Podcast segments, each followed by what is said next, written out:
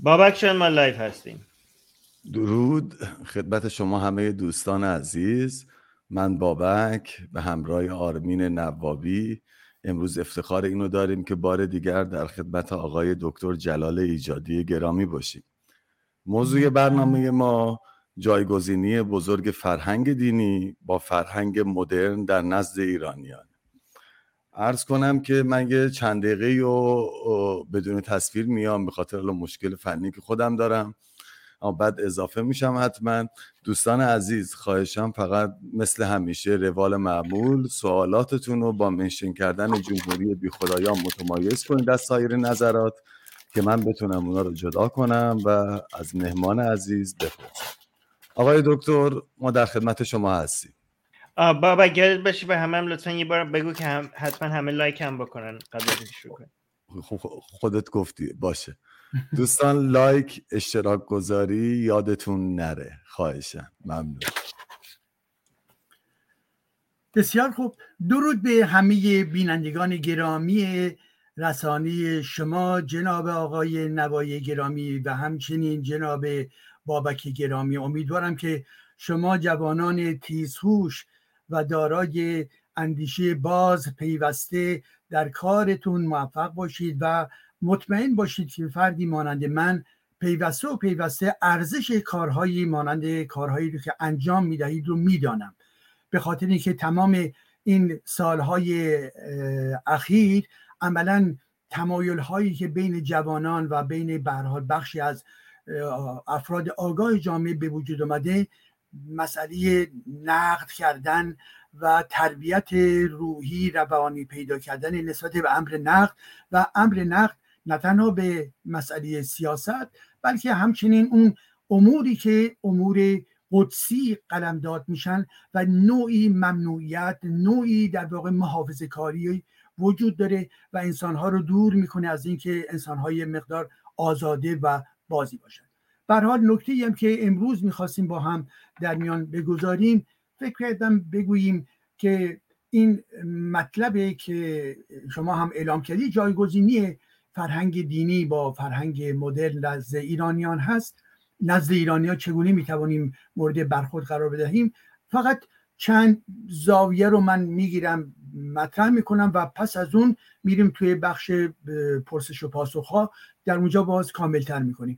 اگر بنابراین فهم من درست هستش دوستان گرامی حدودا من چقدر بگم؟ مثلا 20 دقیقه 25 دقیقه صحبت بکنم پس از اون متوقف بکنم و بحث به صلاح و دیالوگ بین ماها آغاز بشه. موافق هستید؟ اینطوری بشه؟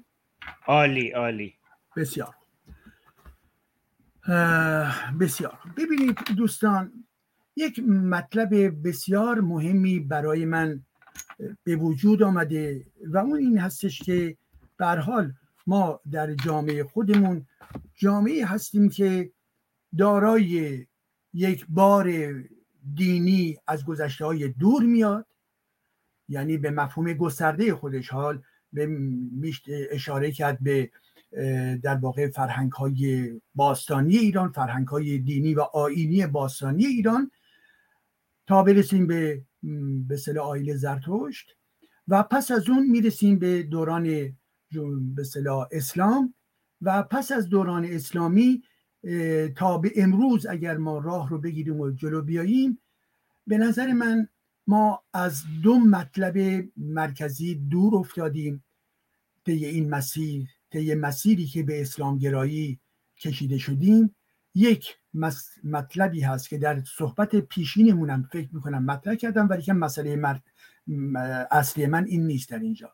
یکی این مسئله فرهنگ ایران شهری به معنای بازش به معنای غیر شوونیستی خودش. یعنی اون که به تاریخ ما برمیگرده اون که به به صلاح هنجارهای روانی و تاریخی ما در اون جامعه برمیگرده و همه جوامع بشری با تاریخ خودشون در ذهن قابل شناسایی هستند یک جنبه از شناسایی انسان ها به تاریخ اونها برمیاد متا تاریخی که همه جنبه ها رو در خودش می‌گیره که جنبه های آینی جنبه های روانی جنبه های هنری مسائل فلسفی مسائل سیاسی سرزمینی و غیر خب یکی ما از این زاویه دور افتادیم دو از اونجایی که به حال ما در قرن بیستم و بیست و یکم داریم زندگی می‌کنیم و می‌کردیم در این دوران اخیر نیست. حداقل اشاره من به زمان مشروطه هستش جنبش مشروطه هستش. در این دنیای جدید نیست. ما از یک پدیده دیگه باز دور افتادیم و اون هم مسئله تمام اون چیزی که ما بهش مدرنیته میگیم. البته مدرنیته دوره های مختلفی داشته. فقط منظور من مدرنیته دوران روشنگری نیست. در ضمن مدرنیته انتقادی نیز در درون این مفهوم من قرار میدم. تا اینکه برسیم به امروز. و بنابراین من اون دفعه هم گفتم به هیچ وجه نظرم روی پست مدرنیسم نیست بلکه همون مدرنیته بر پایه عقلگرایی دانش و در اینها نگاه انتقادی از جمله به خود مدرنیته که به قول فرانسوی ها برخی فرانسوی ها به عنوان مدرنیته فواد یا مثلا سرد یا خشک در نظر می‌گیرن. خب حال ببینید این ذهنیتی که ما ایرانی پیدا کردیم ذهنیت یا فرهنگ دینی که ما پیدا کردیم این فرهنگ چیست؟ فرهنگ مجموعه از عناصری هست که از اون نظر جامعه شناسی می‌تونیم در واژه فرهنگ یا مفهوم فرهنگ بگنجونیم و این فرهنگ به شکل گستردش نوعی در واقع تمدن هستش نوعی برمیگرده به زبان به ادبیات به فرهنگ آمیانه به نگاه ما نسبت به آفریدگار نگاه ما در مناسبات در درون جامعه اینکه دارای قانون قانونگرایی هستیم یا نیستیم اینکه دارای خرافه پرستی هستیم یا نیستیم و این مجموعه رو می‌تونیم بگیریم مسئله به صلاح بنیادهای فرهنگی ما. خب زمانی که به حال این مسئله فرهنگی رو نگاه می‌کنیم این امر فرهنگی قابل تعریف هستن متا متناسب کشورهای مختلف و سرزمین های مختلف تغییر می‌کنه فرق می‌کنه اینا. ولی ما داریم اون عوامل هویت ساز رو من دارم اینجا از نظر خودم دارم بیان می‌کنم و تکرار می‌کنم. خب به نظر من حال اگر نگاه بکنیم این بنیاد فکری فرهنگی ما که یک ملغمه ای هست یک مجموعه متضادی در ذهن هستش. ولی بار مهم این فرهنگ رو امروز در واقع در ارتباط با در اشل جامعه این امر فرهنگ دینی اسلامی است. طبعا در درون این فرهنگ جنبه های باستانی هم نیز وجود دارد آین های باستانی هم وجود داره ولی که اون رگه اصلی و گرایش اصلی کنونی رو من دارم صحبت خب وقتی میگیم ما فرهنگ منظورمون چیست؟ ببینید در ارتباط با نقدی که می‌خوام بکنیم. ببینید یک یکی از متخصصین یکی از جامعه شناسان فرانسوی به نام رنه ژیرار صحبتی می‌کنه میگه که فرهنگ ها تولید بازتولید میشن از طریق تئوری mimique. یعنی mimique یعنی چی؟ یعنی که به شکل به اصطلاح غیر آگاهانه ما یک سلسله رابطه ها و مثلا سلیقه ها و آداب رو با خودمون تکرار می‌کنیم. و دیگرانی که با ما زندگی می‌کنن در محیط خانوادهمون در محیط کاریمون اونها رو می‌گیرن و باز اینها نیز تکرار می‌کنن. این که به, به عنوان نمونه اعتقادی به خدایی هست همین که داریم در زندگی می‌کنیم دیگه صحبت انتقادی هم نیستش این حرفا. این دیگرانی هم که حس می‌کنن دیگرانی که ما رو می‌بینن اینو می‌گیرن چیکار می‌کنن؟ باز باز تولید می‌کنن. اینکه چجوری می‌خوام غذا بخوریم اینکه چجوری با آدم ها می‌رسیم روابط چجوری هستش این حرفا اینها بر اساس همیشه آموزش های رسمی و که به صلاح نوشتاری نیست بلکه بر اساس یک مکانیزم شفاهی و میمیکه. می‌بینیم تکرار می‌کنیم. تکرار و تکرار در طول تاریخ. حال یک جنبه دیگه ای که باز باید توجه بکنیم یک یک در واقع متفکر دیگه که احتمالا دوستان می‌شناسن زیگموند بومان.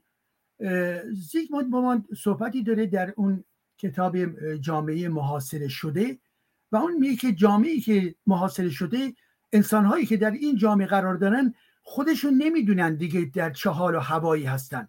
محاصره فرهنگی محاصره روانی شدن در درون این جامعه و انسان ها در درون یک مکانیزم و یک فضای بسته مرتبا دارن چی؟ حرکت می‌کنند و و از مکانیزم های انتقادی و در واقع دیگرگونه عملا به ترتیب دور میشن و اینها چی میشن؟ اینها عملا به انسانهایی هستن که به صلاح هنجارهای رسمی رو به عنوان هنجارهای طبیعی و به صلاح همیشگی دارن تکرارش می‌کنن.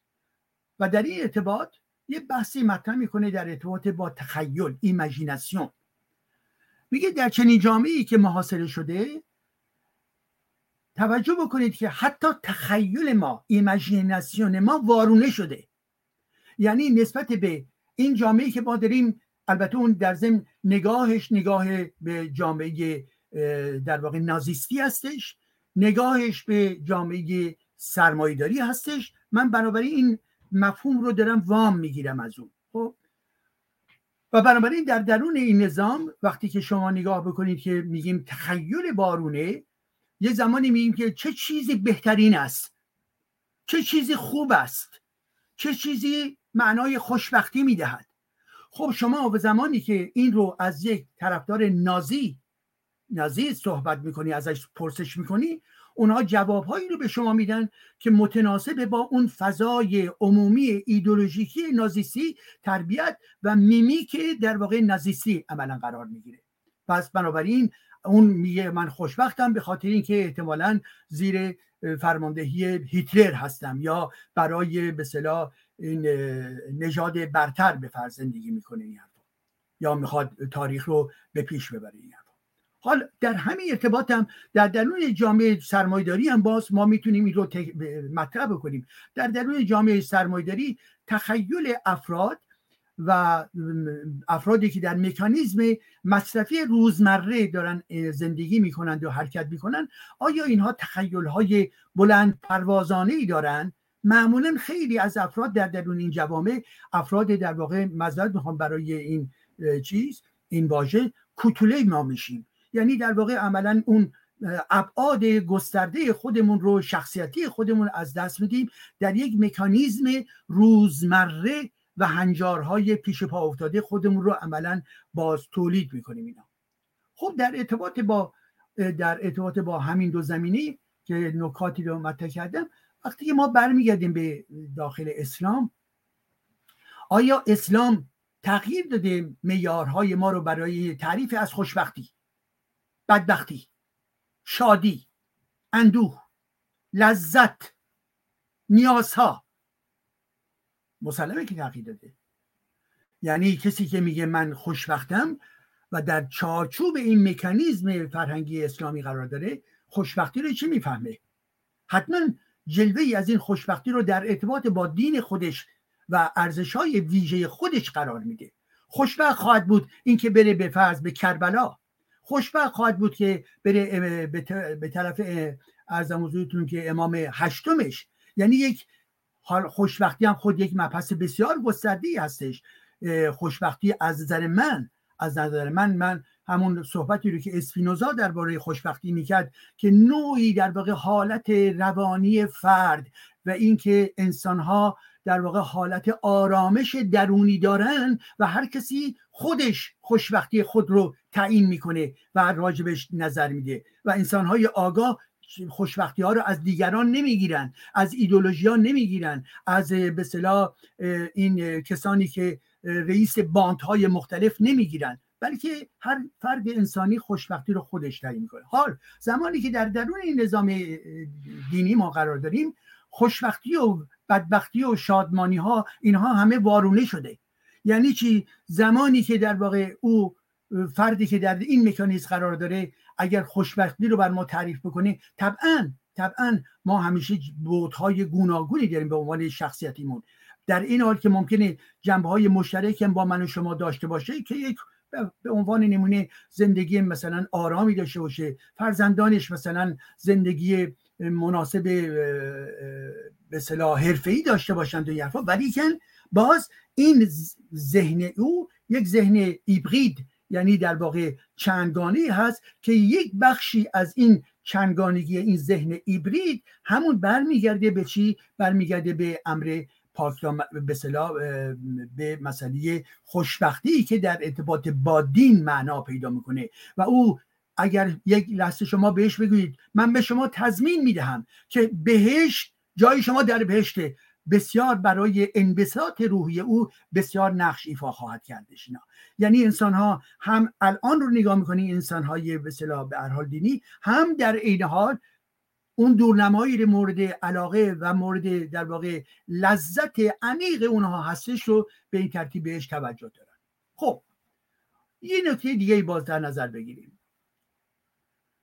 ارزش های اخلاقی. ارزش های اخلاقی می‌گویند به عنوان نمونه ارزش های اخلاقی در دین دین اسلام به عنوان نمونه پاکدامنی هستش اسمت هستش. افت هستش. عدل هستش.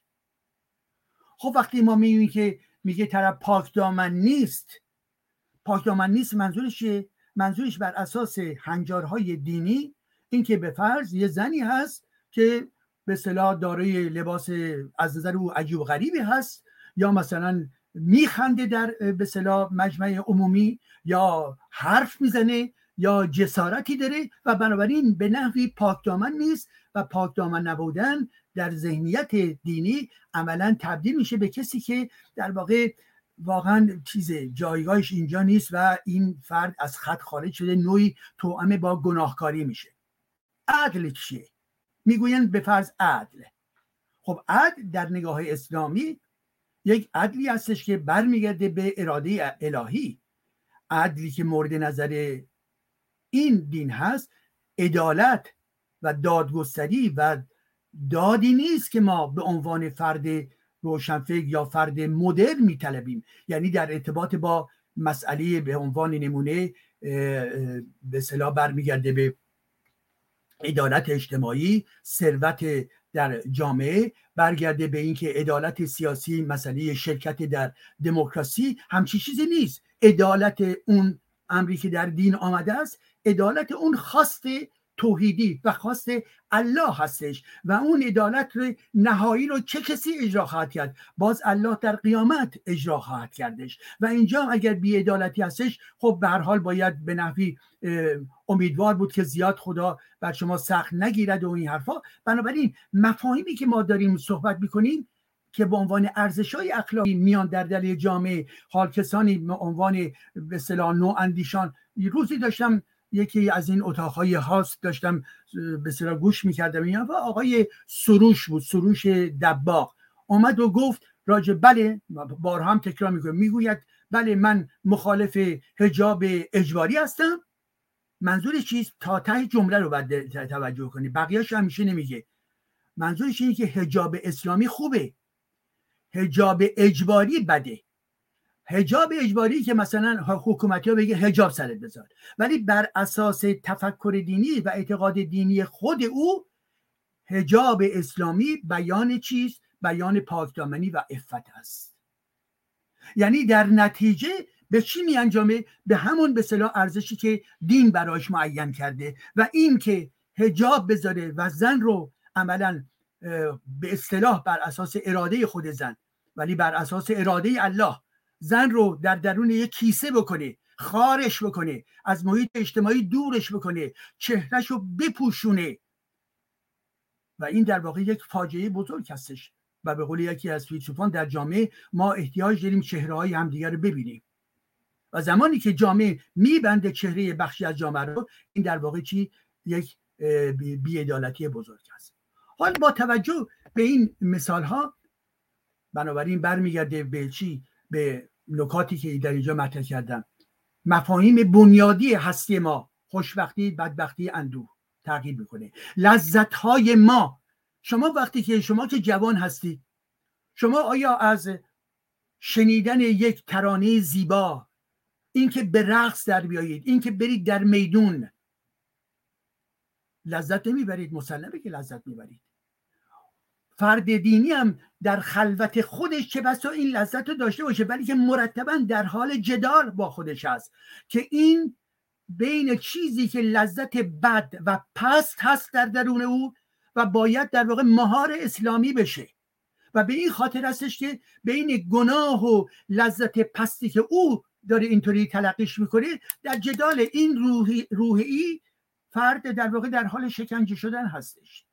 خب به این ترتیب هستش که بنابراین لذت های ما هم دگرگونه شده. این لذت ها مانند لذت های عادی که در جوامع به بسیاری از جوامع وجود داره دیگه نیست. به اصطلاح عملا شکنجه شده هست شکلش فرق کرده و نوع عملکردش هم فرق کرده. این که می‌گوین به فرض در مناسبات جنسی جنسی آزاد خارج از قاعده همسری خب اونها میگن برای گناه در صورتی همچی چیزی نیست. این تحولات اجتماعی هستش که به اینجا انجام میده و انسان ها حق دارن دلشون می‌خواد تمایل شخصی اونها هستش که می‌خواد چی؟ روابط جنسی این طرف یا اون طرف با این فرد یا اون فرد هم داشته باشه. ولی در اون ذهنیت چه؟ این ذهنیت در واقع این رو خطاکار به نفی تلقیش می‌کنه.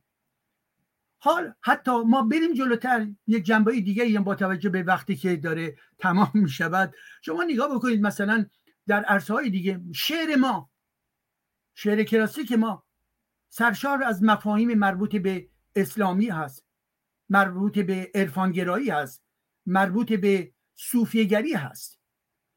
فلسفه ای که در ایران به عنوان فلسفه گفته می شود به عنوان نمونه ملا صدرا ملا صدرا کیست؟ ملا صدرا تجلی یک فلسفه نیست ولی به عنوان فیلسوف معرفی می شود او بیشتر یک فرد عارف دوازده امامی هست و و در این مسیر در واقع عمل کرده و ذهنیتش میگرده این حرفا. خب به این ترتیب ما اگر نگاه بکنیم در زمینه های گوناگون ما این آسیب ها رو وقتی جمع کنیم یک به توجه عمومی بکنیم من به اینها می‌گویم چی؟ من به اینها می‌گویم از خود بیگانگی انسان ها از خود بیگانگی انسان ها باز این خودش هم نسبت به گذشتهش هم نسبت به امروزی و هم و هم به معنای اینکه انسانی که مدرن میگیم باشه در ضمن قدرت تفکر باید داشته باشه قدرت انتقادی باید داشته باشه قدرت به زیر به صلاح پرسش کشیدن رو باید داشته باشه. انسانهایی باشه که نوعی که حداقل تا یه حدودی دکارت و ناکانت این رو مطرح می‌کردن و حتی فراتر از اون. پس بنابراین در این مکانیزم دینی چنین انسانی پرورش پیدا نمی‌کنه. و این انسانی هم که پرورش پیدا کرده یا به هر حال بار آمده نسبت به نیازهای عمیق خودش هستی منشانه خودش عملا در واقع کج و موج شده این فرد. خب به این ترتیب این اگر ما محصول چنین روندی هستیم چه باید بکنیم؟ خب در این زمینه در بخش بعدی من بیشتر توضیح خواهم داد اینا. ولی که به هر حال اگر فرهنگ ها می از تاریخ از مکانیسم های طبیعی هست. به صلاح هم طبیعت هم اجتماع هم دین و غیر ذالک اومدن در ما نشستند.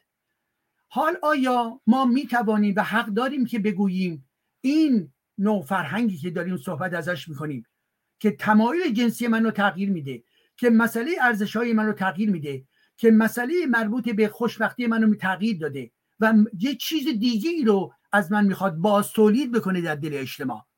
و در دل جهان. ما آیا حق دارم بگویم که بله من این فرهنگ نمی‌خوام و باید جایگزینی بشه. جایگزینی یعنی چی؟ چیزی ما دل ما به فرانسه میگیم غامپلسمان یعنی چیزی جای چیزی دیگر رو بگیره. البته ساده نیست.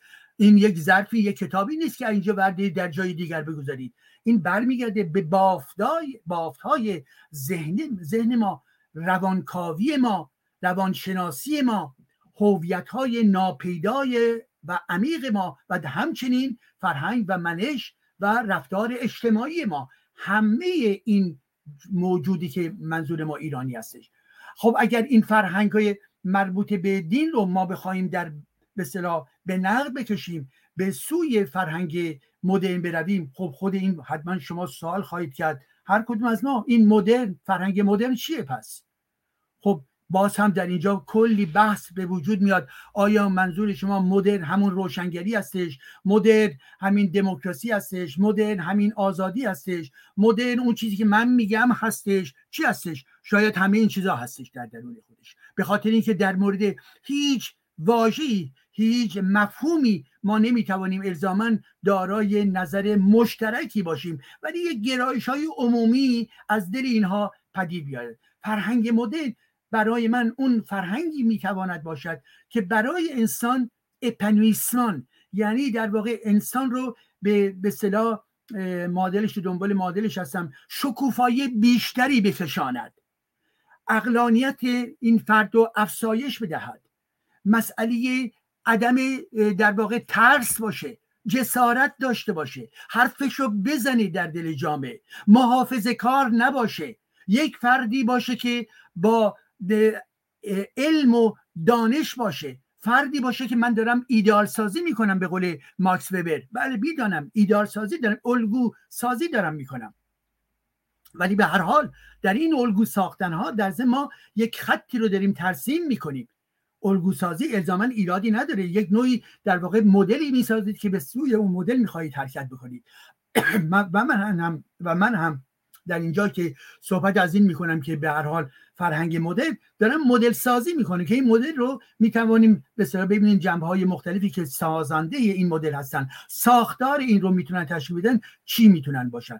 بسیار گسترده هستش. پس بنابراین من فکر می‌کنم که ما باید بیش از پیش نسبت به آنچه که بودیم و جنبه هایی رو که من در اینجا گفتم در به عنوان هویتی در داخل این فرهنگ دینی رو مورد برخورد مورد نقد قرار بدیم.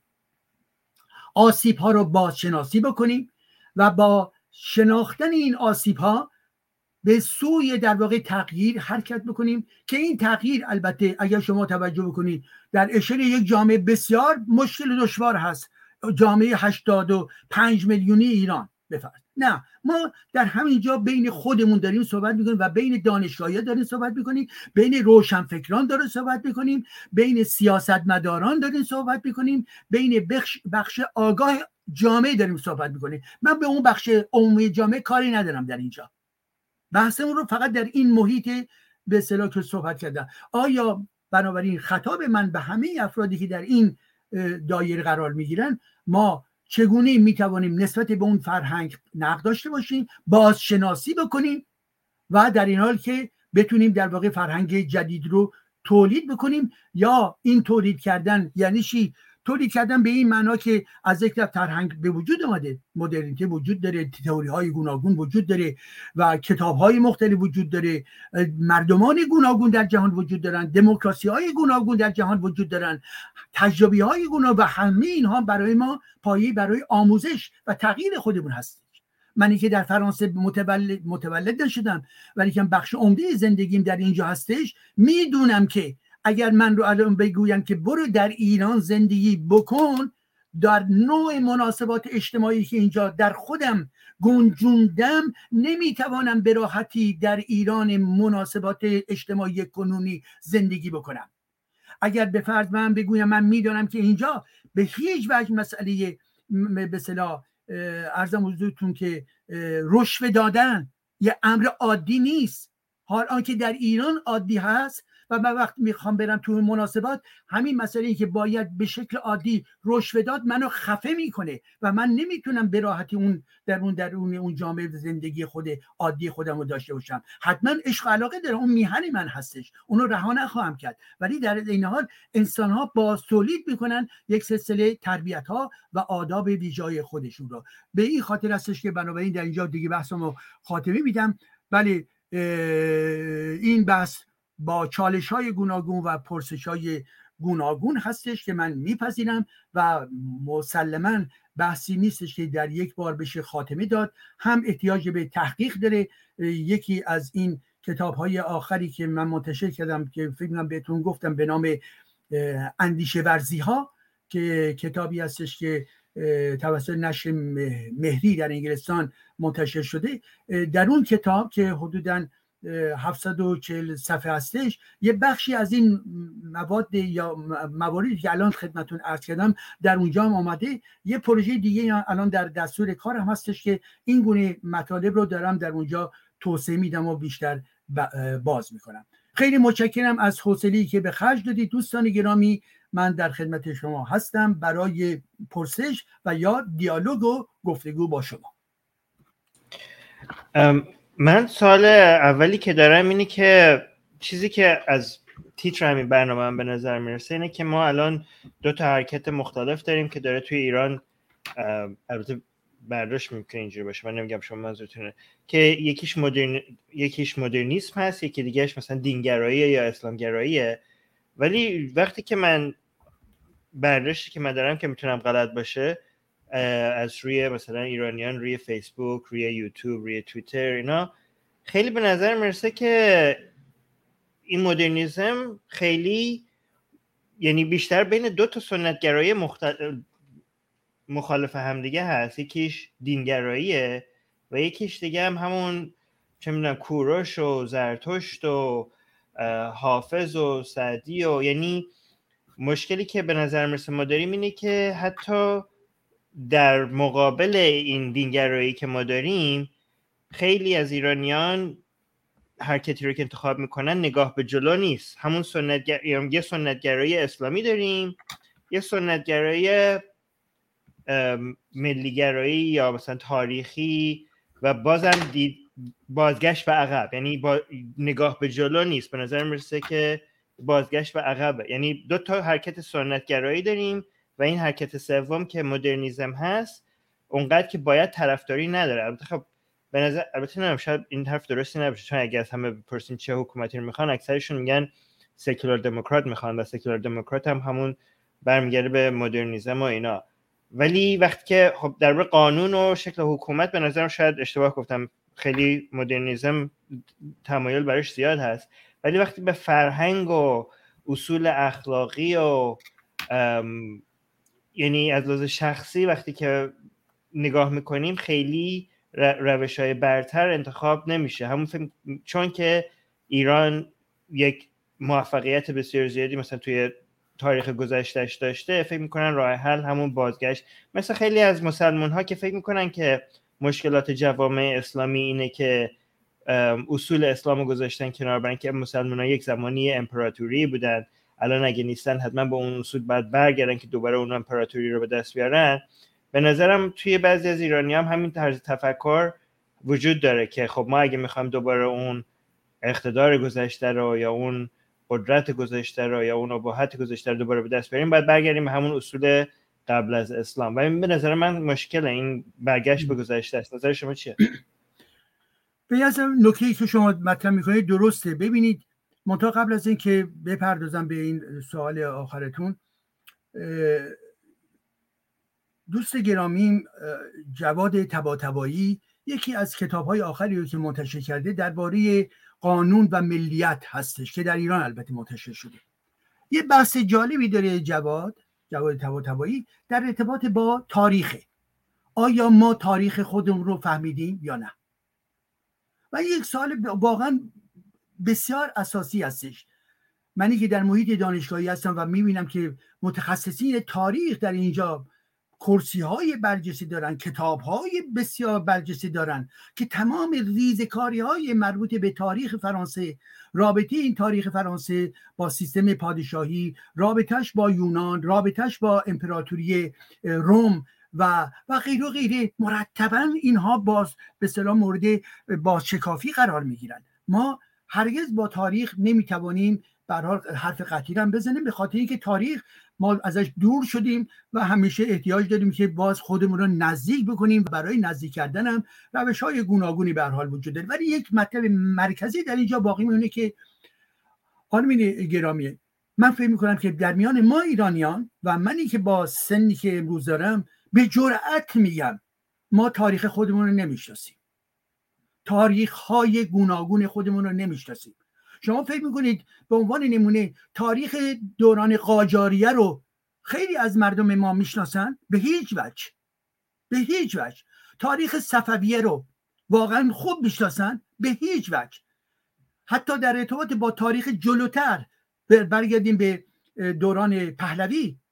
آیا واقعا این تاریخ می‌شناسن؟ یه بخشی اسلامگرایان علیه این تاریخ می‌زنن؟ یعنی تبدیلش می‌کنه به اینکه شاه بد است و پهلوی بد است و غیر و آمریکا و از این به اصطلاح مسخره بازی ها. از توی دیگه هم برخورد بسیاری از چپ ها هستش که به قول معروف میگن که تنش کریه می‌زنه. یعنی بلافاصله که میگین دوران پهلوی چی میشه؟ تمام تنش جوش می‌زنه.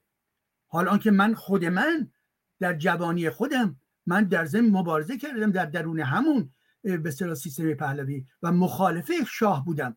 ولی امروز وقتی می‌بینم که با احتیاج داریم که مجددا بازنگری بکنیم به این رفتارهای خودمون بازنگری بکنیم به این بینش خودمون و این تاریخی که مربوط به رضا شاه هستش تا امروز رضا شاه همه اومدن گفت اغلب البته اومدن گفتن که چی؟ گفتن که این نوکر انگلیسه. خب یک دروغ بود و کسانی هم که طرفدارش بودن می‌گفتن زنده باد زنده باد تنها کسی که حق داشته رضا کبیر بوده. اون هم باز چی؟ کاملا غلط بودش. نه این طرف نه اون طرف. ما به یک نگاه تاریخی از طول تاریخ گذشته خودمون قبل از اسلام احتیاج داریم تا امروز. ولی در ارتباط با سالی که مطرح می‌کنی که البته بی ربط نیست به این جنبه مقدماتی.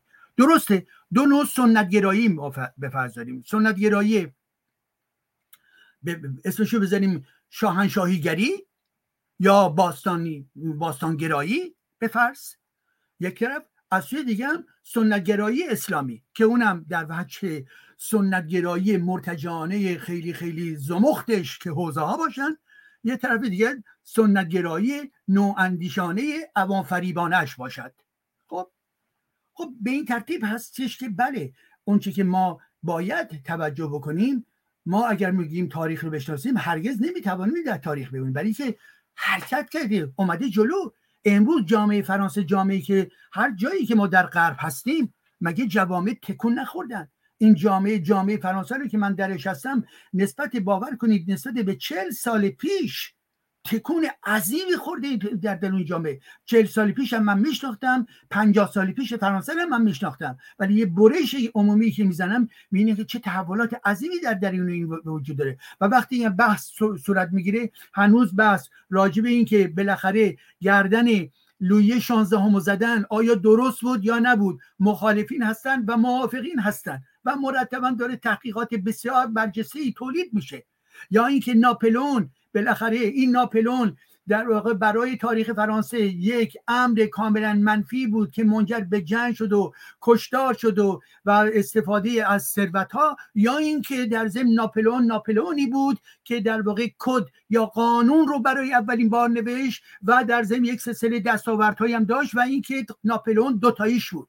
و باز همین اخیرا یک به نمایشگاه بسیار جالب و بزرگی رو در یکی از نقاط پاریس گذاشتن و جمعیت بسیار بسیار پرشماری آمد و برای دیدن اینجا. بنابراین بله ما در ارتباط با اگر منظورمون به اون به صلاح سنتگرایی شاهنشاهیگری یا سنتگرایی که همه چیز در گذشته ما خوب بوده و این حرفا این کاملا غلطه. این انحرافی هستش. زیرا وقتی رو به اون گذشته می‌کنید و دیگه سرتو بر نمیگردونید که این ورم نگاه بکنید این ما باید چهره جانوسی داشته باشیم. یعنی دو چه چهره داشته باشیم. همون طرف رو داریم نگاه می‌کنیم هم به طرف آینده رو باید نگاه بکنیم. و به خصوص به آینده رو باید نگاه بکنیم. و در اینجا هستش که آنچه که در ایران به صلاح صورت می‌گیره این نوع گرایش البته عزیز من آرمین گرامی این سنت گرایی باستانگرایی البته بوده در زمان حتی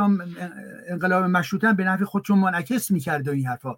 ولی به نظر من در همین لحظه کنونی هم که الان من دارم صحبت می‌کنم به نظر من در برابر سنت گرایی اسلامی چیزی به قدرتمند نیست. درسته که به وجود آمده درسته که افراد میرن روز کوروش و میرن به فرض تجمع می‌کنند و غیر ولی در عرصه بحثی که ما داریم و بحث فکری و روشن فکری که هستش یک به صلاح پدیده خیلی زخیمی نیست. در این حال که زخیم نیست من معتقدم هم نظر شما هستم که باید به تب نگاه انتقادی داشته باشیم و بنابراین نظر من وقتی میگم فرهنگ مدرن در این مدرنیت مدرنیته رو به نگاه به سوی آینده قرار میدم و بنابراین قانونگرایی قدرت سکولار انسانی که دارای خودمختاری هست این دیگه این میارها میارهای اون به صلاح سنتگرایی شاهنشاهی به هیچ وجه نمی‌تواند باشد.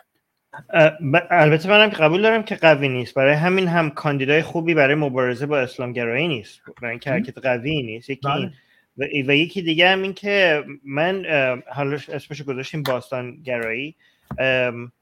باستانگرایی با منم من امیدوارم کسی فکر نکنه بگم که مطالعه تاریخ بگم که کار اشتباهی. البته من مشکلم این هست که کسایی که باستانگرا هستن همون کسا حتی کسایی هم که علاقه بسیاری به گذشته دارن اصلا تاریخ رو نخوندن. یعنی فقط یک علاقه خیلی رومانتیکی دارن به چیزی که اصلا نمیشناسنش. و من اینا رو بین اینا و کسایی که تاریخ مطالعه می‌کنن برای یادگیری بسیار فرق داره. بعضی تاریخ و تاریخ خوندن تاریخ یاد گرفتن تاریخ خیلی ارزش داره. ولی نه برای اینکه تاریخ رو بخونیم که برگردیم به گذشته. تاریخ ما مطالعه بکنیم که یاد بگیریم چه اشتباهایی کردیم و چه کارهای درست بود و نگاه کنیم بریم جلو و روش جدید انتخاب کنیم. نه اینکه بگیم ای بعد قبلا چقدر خوب بود بریم برگردیم همون جوری که قبلا بودیم. تازه اونایی کسایی که میگن می‌خوام برگردن به همون فرهنگ گذشته ازشون یه ذره بپرسین درباره مثلا تاریخ تاریخی که دوست دارن خیلیشون اصلا فقط فقط یه یه یه تصویری تو ذهنشون دارن که زیباست و اسلامی نیست و کلی قوت و یه هویت ملی بسیار زیبا و اینا داره. یه سری چیزای کوچیکی هم دربارش می‌دونن. همونا یعنی شکل تصویرش رو دوست دارن. استت... چی میشه؟ فارسیش نمی‌دونم. ولی فقط ایناش دوست دارن یعنی مثلا اگه بریم بپرسین که از اینا که مثلا فرق حکومت هخامنشی مثلا با اشکانیان چی بود؟ مثلا چه اصولی رو اونا دوست داشتن؟ چه اصول چه سیاستشون با هم چه فرقی داشت؟ کسی ب... اگه اینا رو نمی‌دونه خب چرا دوست دارین؟ چی چی رو دوست دارین؟ خب؟ بعد یه سری چیزا رو هم خیلی گنده تر کردن. مثلا مثلا خیلی میگن کورش بردهداری رو غیرقانونی کرد. بعد ما میریم نگاه می‌کنیم می‌بینیم که غیرقانونیش نکرد. بعد رفت یه سری بردهداری رو آزاد کرد که خورم عالی کارش درست که رفت آزاد کرد.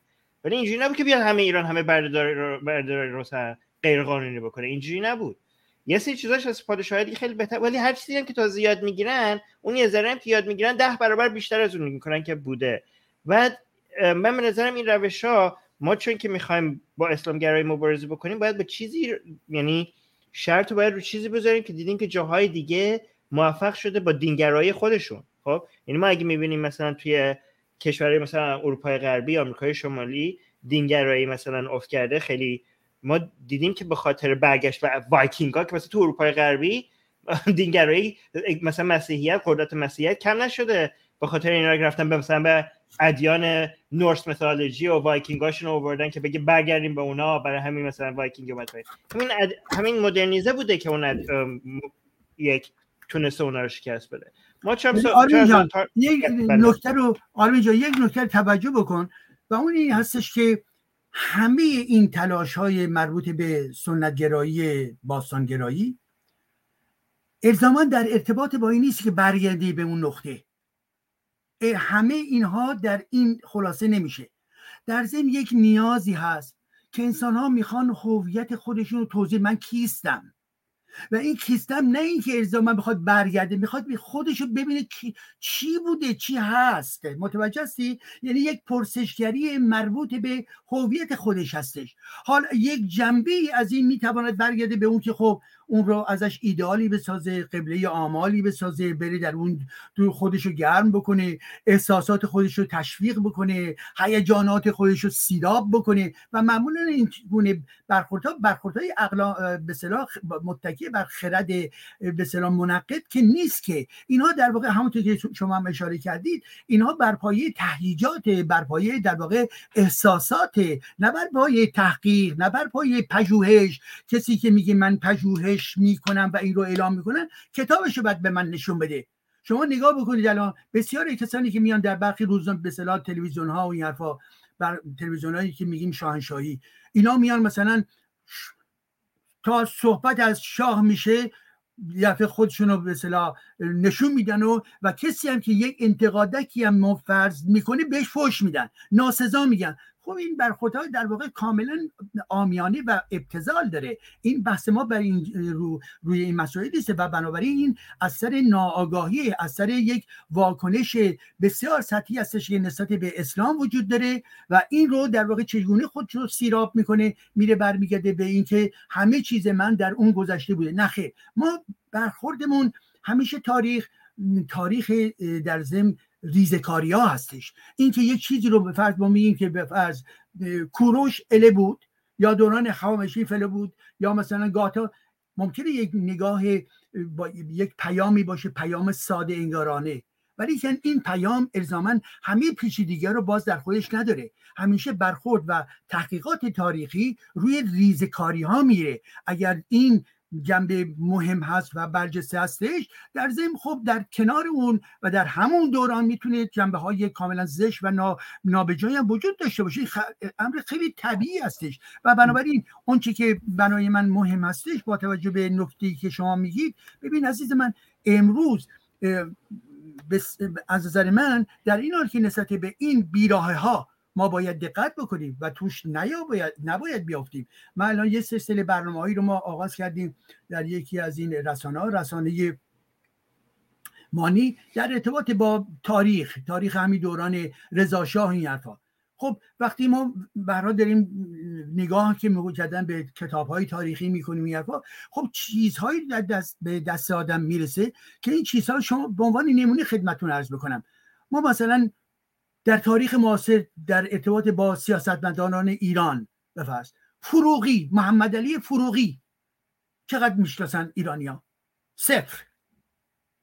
عناصری خب شروع کردن به به اصطلاح فهمه. ولی که واقعا فردی مانند فروغی یکی از برجستگان تاریخ معاصر ایران هستش. به چه دلیل؟ به دلیل کارهایی که انجام داده. به دلیل نقشی که داشته. حال آنکه این در به انظار عمومی زیاد تابلوی بزرگی نیست ولی فقط شما وقتی میرید می‌بینید که در درون اون نظام موجود اواخر قاجاریه و برآمده در واقع سردار سپه و تبدیلش به رضاشاه این گونه افراد چه نقش برجسته ایفا کردن؟ تاریخ یعنی همین. اینهایی که در واقع پنهان مونده بیرون بکشن و ما می‌خواهیم نه اینکه تاریخ رو برخورد می‌کنیم در ضمن می‌خوام ببینیم که بابا چه اتفاقی بر سر ما افتاد؟ ما به این خاطر هستش که می‌بینیم که وقتی میریم تو دل تاریخ پهلوی می‌بینیم که فروغی بود که چنین کارهای برجسته رو انجام داد.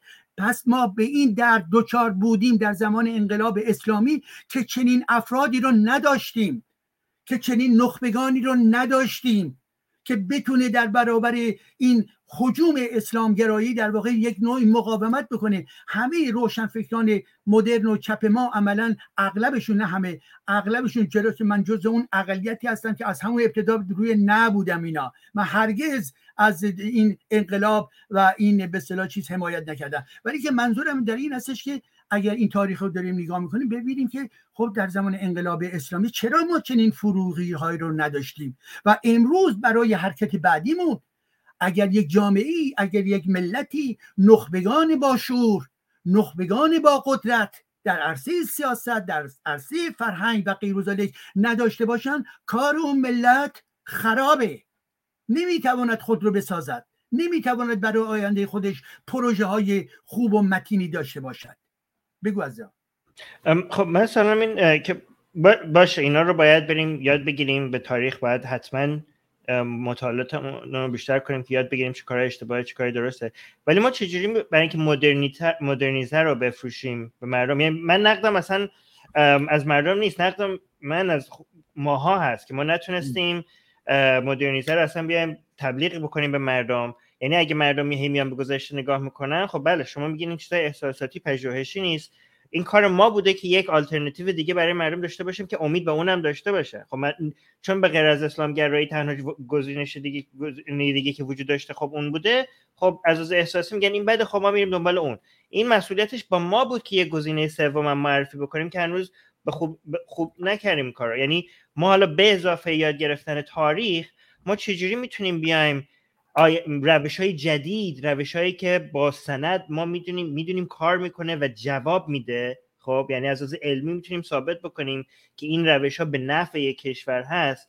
اینا رو چجوری می‌تونیم به مردم خود ایران تبلیغ بکنیم؟ ما اصلا نمی‌تونیم حتی مدرنیزه رو تعریف بکنیم. شما خودتون گفتین ما حالا بگیم مثلا مدرنیزه چی هست؟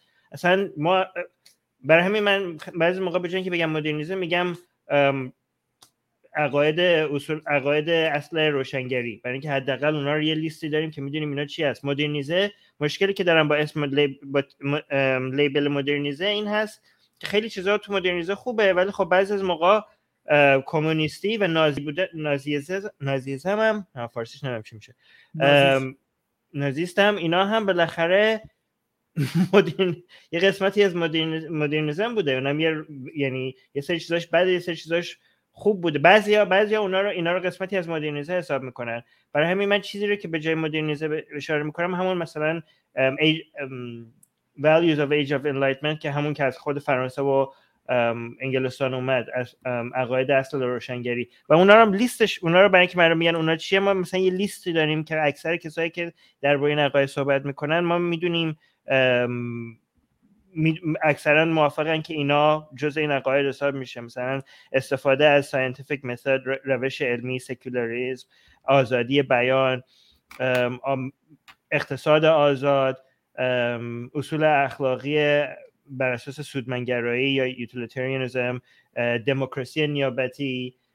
اینا رو رول اف لا نمی‌دونم فارسی چجوری بگم. اینا یه سری و ها یک حکومت مسئولیت پذیر دموکراسی نیابت نیابتی که قانون اساسی داشته باشه بر اساس حقوق بشر. یعنی اینا رو ما می‌دونیم. اینا رو ما اگه بخوایم از این دفاع بکنیم حداقل اول باید اول به طور خیلی دقیق بیام تعریف بکنیم اینا چی هست. ولی بعد برای فروش تبلیغ این عقاید به مردم همونجوری که شما گفتین خیلی از این مردم بالاخره از لحاظ پژوهشی که نمی‌تونن به این نگاه کنن ما باید به طور عاطفی هم بیایم یه جوری پیدا کنیم یه روشی پیدا بکنیم برای اینکه اکثر مردم همونجوری که شما گفتین دنبال رو هن. اینجوری ما باید بغیر از استفاده از منطق و ما باید یه روش دیگه هم پیدا بکنیم که یه علاقه خاصی به این عقاید برای تو هم اگه نگاه کنیم این عقاید وقتی رشد کرد به خاطر جواب یک مردمی که حتی سواد نداشتن خیلی اشتیاق داشتن به یه روش جدید به خاطر جرمایی که قبلش انجام شده بود. دنبال یه راه جدید میگشتن و این فیلسوفا اومدن این راه جدید رو معرفی کردن همه هم اومدن روی اینا چسبیدن. نمی‌دونم روشش چیه نظر شما چیه؟ ببین عزیزم در این مورد اینکه شما صحبت می‌کنید گزینه دیگر بله کاملا حرف شما درسته. گزینه دیگر. اگر ما میگیم فرهنگ دینی نه. اگر ما میگیم سنتگرایی به صلاح ایدولوژیک شانشاهی نه. بنابراین منتها تاریخ و آینده. ببینید میگه چه متدی؟ ببین همین الان در همین نقطه ای که ما داریم صحبت می‌کنیم صحبت تاریخ کردیم. اگر در جامعه ما در دانشگاه ما رشته تاریخ به شکل علمی مورد در واقع تدریس قرار بگیرد این جز همون متد ها همون عناصری هستش که به کار ما می‌خوره. در ارتباط با جامعه ما امر فلسفه امر فلسفه باز شکافی آنچه که وجود دارد به عنوان فلسفه اسلامی به ما جا زدن به ما فروختن و ما قبول کردیم. و حال وقتی که ما نگاه می‌کنیم که به هر حال کارهایی که تبا انجام داده. کارهایی که آرامش دوستدار انجام داده. اینها صفر نیستند. اینها کارهایی هستش که به وجود آمده در طول تاریخ اخیر در درون جامعه ما. دا دیگه نگاه بکنیم. به حال اندیشه مربوط به قانونگرایی. عزیز من امروز بعد از چهل سال این جمهوری اسلامی بیش از پیش نه تنها کسانی که در خارج کشور هستند بلکه کسانی که در داخل ایران هستند چه بسا حزب وجود ندارد به خاطر استبداد. ولی اون خاطرتون هست امضای چهارده نفر در ارتباط با استعفای خامنه ای و, و قانونگرایی و غیرزاله. اینها جلوه هایی از رشد فکر قانونگرایی و دموکراسی خواهی در دل جامعه هستند. به علاوه نگاه بکن عزیز من. همین که ما در ایران ما بر اساس همون به آمار گمان نهاد گمان گفته میشه که 8 مایز 8 درصد ناباوران رشد کردن. این بیان این پدیده های جدیده. اینکه شما چنین برنامه هایی رو دارید و استقبال از برنامه های شما می‌کنن این باز در همین مسیر هستش. بله اینها جلبه ها و جنبه هایی از همون گزینه جدید هست. این گزینه جدید متاسفانه به خاطر کمکاری یا به خاطر فقدان شعور لازم در میان نخبگان نتوانست زودتر بارور بشه و نتوانست خود رو نشون بده. ولی که باور کن عزیز من شما در نظر بگیرید در همین رسانه های عادی به که وجود داره که اگر من رسانه ها رو مثلا تقسیم بکنم یکی رسانه های دولتی هستن مثل بی بی سی و او این حرفا. خب از اینا من انتظاری ندارم. اونا در چارچوب دیپلماسی هاشون عمل می‌کنن. یه بخش دیگه رسانه‌ای هستن که میان میانه هستن. این رسانه ها رسانه‌ای هستن که تنوع فکری درشون بیشتر هستش. به عنوان نمونه میگم. وقتی من می‌بینم که به رسانه ارزم حضورتون که آقای بهبهانی در اونجا منی که هفته یک بار به صلاح برنامه دو ساعته دارم یا کسان دیگه هستن خب این گونه کار که در اون برنامه من نقد قدرت و نقد دین و نقد قرآن و غیر و ذالک می‌کنم خب این در گذشته وجود نداشت و امروز پدید آمده. وقتی می‌بینید که یک رسانه ای مانند مانی که عمده کارهاش در نقد دین هستش در نقد تاریخ هستش در رجوع به همون فرهنگ گذشته هستش برای رفتن به سوی دموکراسی. این پدیده هستش که در گذشته باز وجود نداشت. اینها رو ما باید نگاه بکنیم که ما بگوییم که برای در نقطه صفر نیستیم. ولی که نسبت به حجم این دو به صلاح پدیده ای که ذکرش کردیم و به خصوص پدیده در واقع اسلامگرایی و یا ترادیسیون اسلامگرایی و یا ذهنیت های اسلام اسلامی زده ما در واقع دارای قدرت لازمه هنوز نیستیم. ما هنوز توانایی کافی رو نداریم. به همین خاطر هستش که هر کدوم از ما هر کدوم از ما باید تلاش بده بسیار از روشنفکرانی هستن که باشون صحبت می‌کنید تو کافه میشینی با شما همدلی می‌کنن. یک مقاله ایشون نمی وقتی که میگن که خب بیا برو فلان جا مصاحبه کن نمیاد به خاطری که خب لابد میترسه یا به هر دلیلی دیگه من نمی‌دانم. یا محافظه کاری هستش این روشنفکر برخی از روشنفکران ما نخبگان ما تنبل هستند برخی محافظه کار هستند برخی هنوز به این امر پدیده جدید واقعا آنچه که باید شاید اعتقاد ندارن برخی از اونها که در واقع می‌گویند ما مدر هستیم خودشون اسلام زده هستن خودشون در واقع دستخوش مسخ زدگی دینی هستن دست و پاشون میلرزه که در این زمینه صحبت کنن در یکی از این اتاقها دیدم یه شخصیتی به حال هستن که احتمالا دانشگاهی هستن. خیلی محترمانه صحبت می‌کنن دو این حرفا. استه می‌خوام ببرم در اینجا. و پیوسته وقتی میآیند می‌گویند که ایشون به فرض ناباور هستن. ولی هر بار که صحبت می‌کنن در ارتباط با چی؟ نقش مثبت نواندیشان صحبت می‌کنن. و دیشب بود که صحبت می‌کردن از اسلامگرایی آقای بازرگان با عنوان آقای بازرگان پسر. عبدالعلی بازرگان با عنوان امر مثبت و خوب داشتن صحبت می‌کرد. آخه شما نگاه بکنید. این شخصیت میگه من ناباور هستم. بعد می‌گوید در واقع بله دینداری هایی که مانند حکومت اسلامی باشه بد است. ولی کن دینداری ها و نمایش دین توسط آدم های مانند آقای بازرگان صورت می‌گیره. خیلی خوبه. جامعه به اینها احتیاج آخه شما بالاخره ما شما و ما کجای این زمین آسمون قرار گرفتیم؟ نقد شما به چیست؟ اگر شما ناباور هستید چگونه میپذیرید که به عنوان نمونه آقای بازرگانی که میاد میره در بی بی سی در کنار آقای سروش؟ حتما راجع به نظرشون راجع به سروش هم به همین ترتیبه. و میاد در اینها در اونجا تبلیغ می‌کنه. اون که در خونش نشسته که اسلام در قلب من است.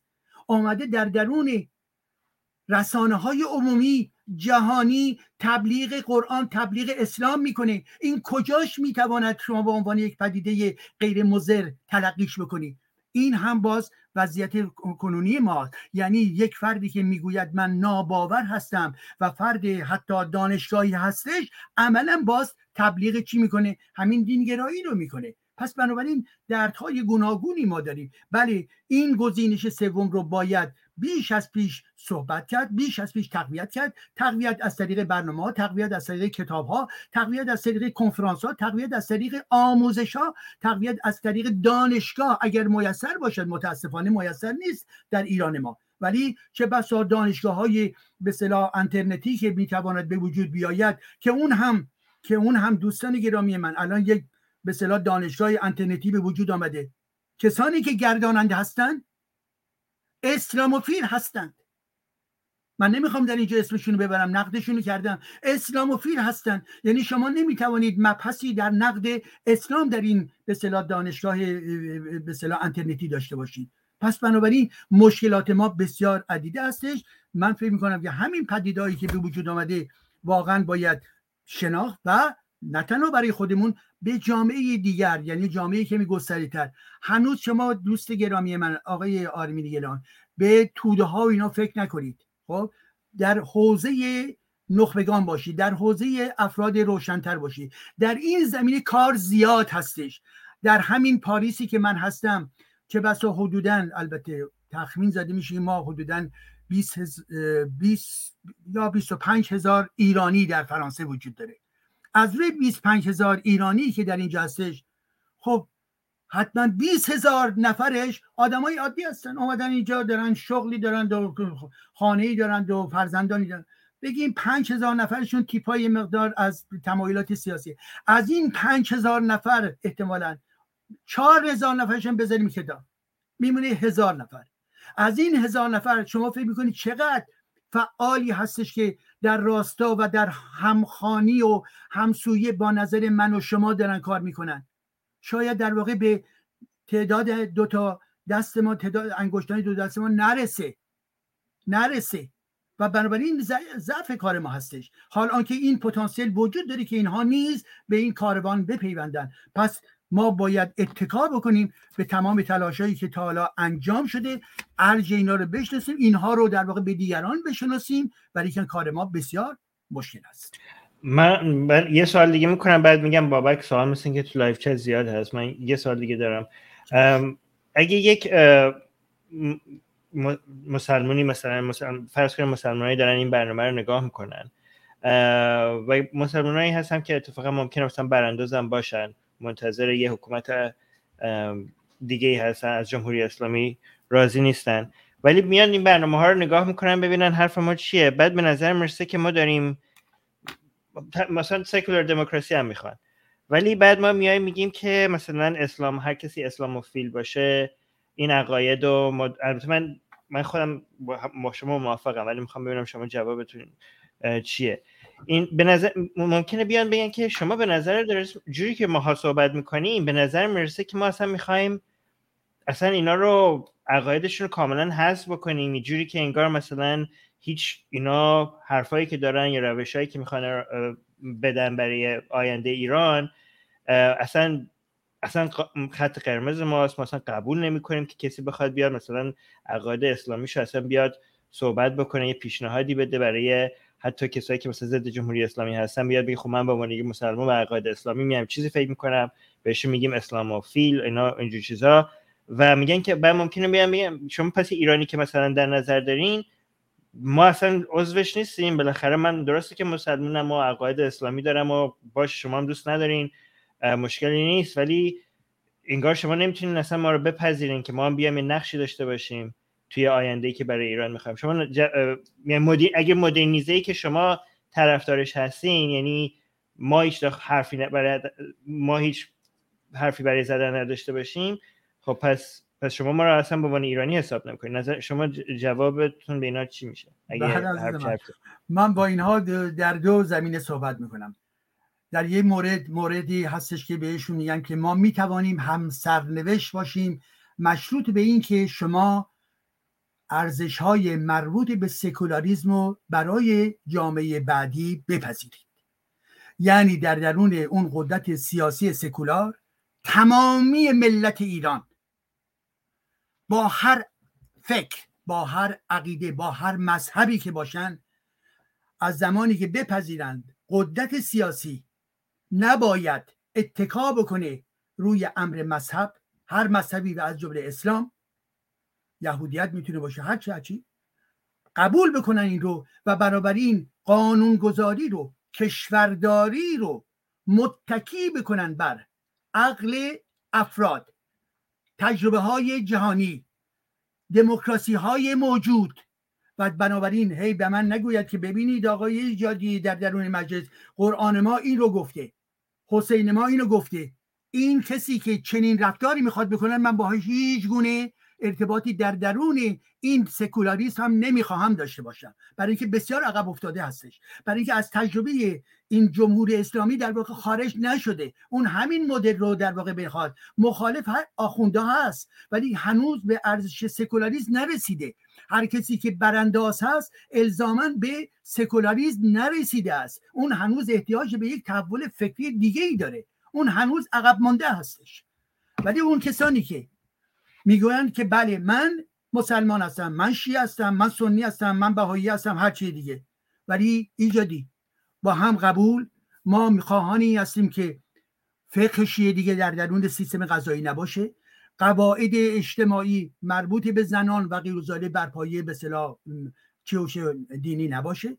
و بنابراین میریم در قانون اساسی قانون اساسی جدید می‌سازیم که این قانون اساسی جدید بر اساس تجربی های مربوط به دموکراسی ها انجام میپذیره و به این ترتیب هستش که نمایندگان ملت میان در درون یک مجلس فردا تصمیم گیری می‌کنن قانون قانون میریزن به تب من و شما می‌دانیم آرمان عزیز که اون فردی هم که به عنوان نمونه در درون داد به مجلس خواهد بود اون برها در زمیر ذهنی خودش تمایلات دینی رو در ذهن خودش داره.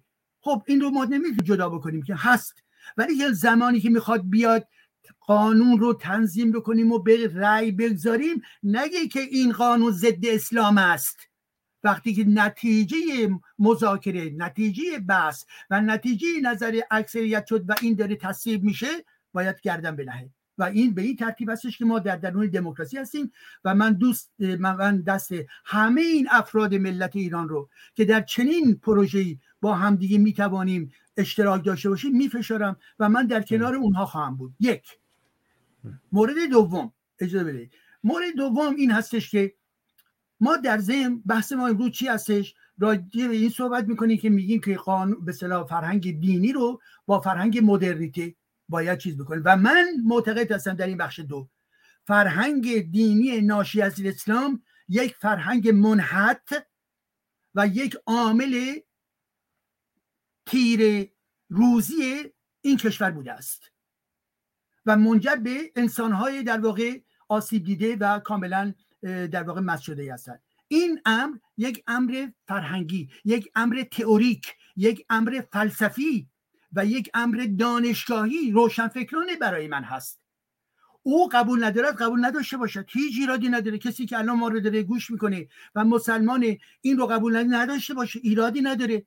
اونم بره کار خودشو بکنه باز دوباره حرفای آقای شریعتی رو بنویسه منتشر بکنه. حرفای نمی‌دونم آقای نواندیشان دیگر رو بنویسه منتشر بکنه. اونم این کارشو داره می‌کنه که من به من اجازه بده که من بتونم نفس خاص خودم رو بکشم.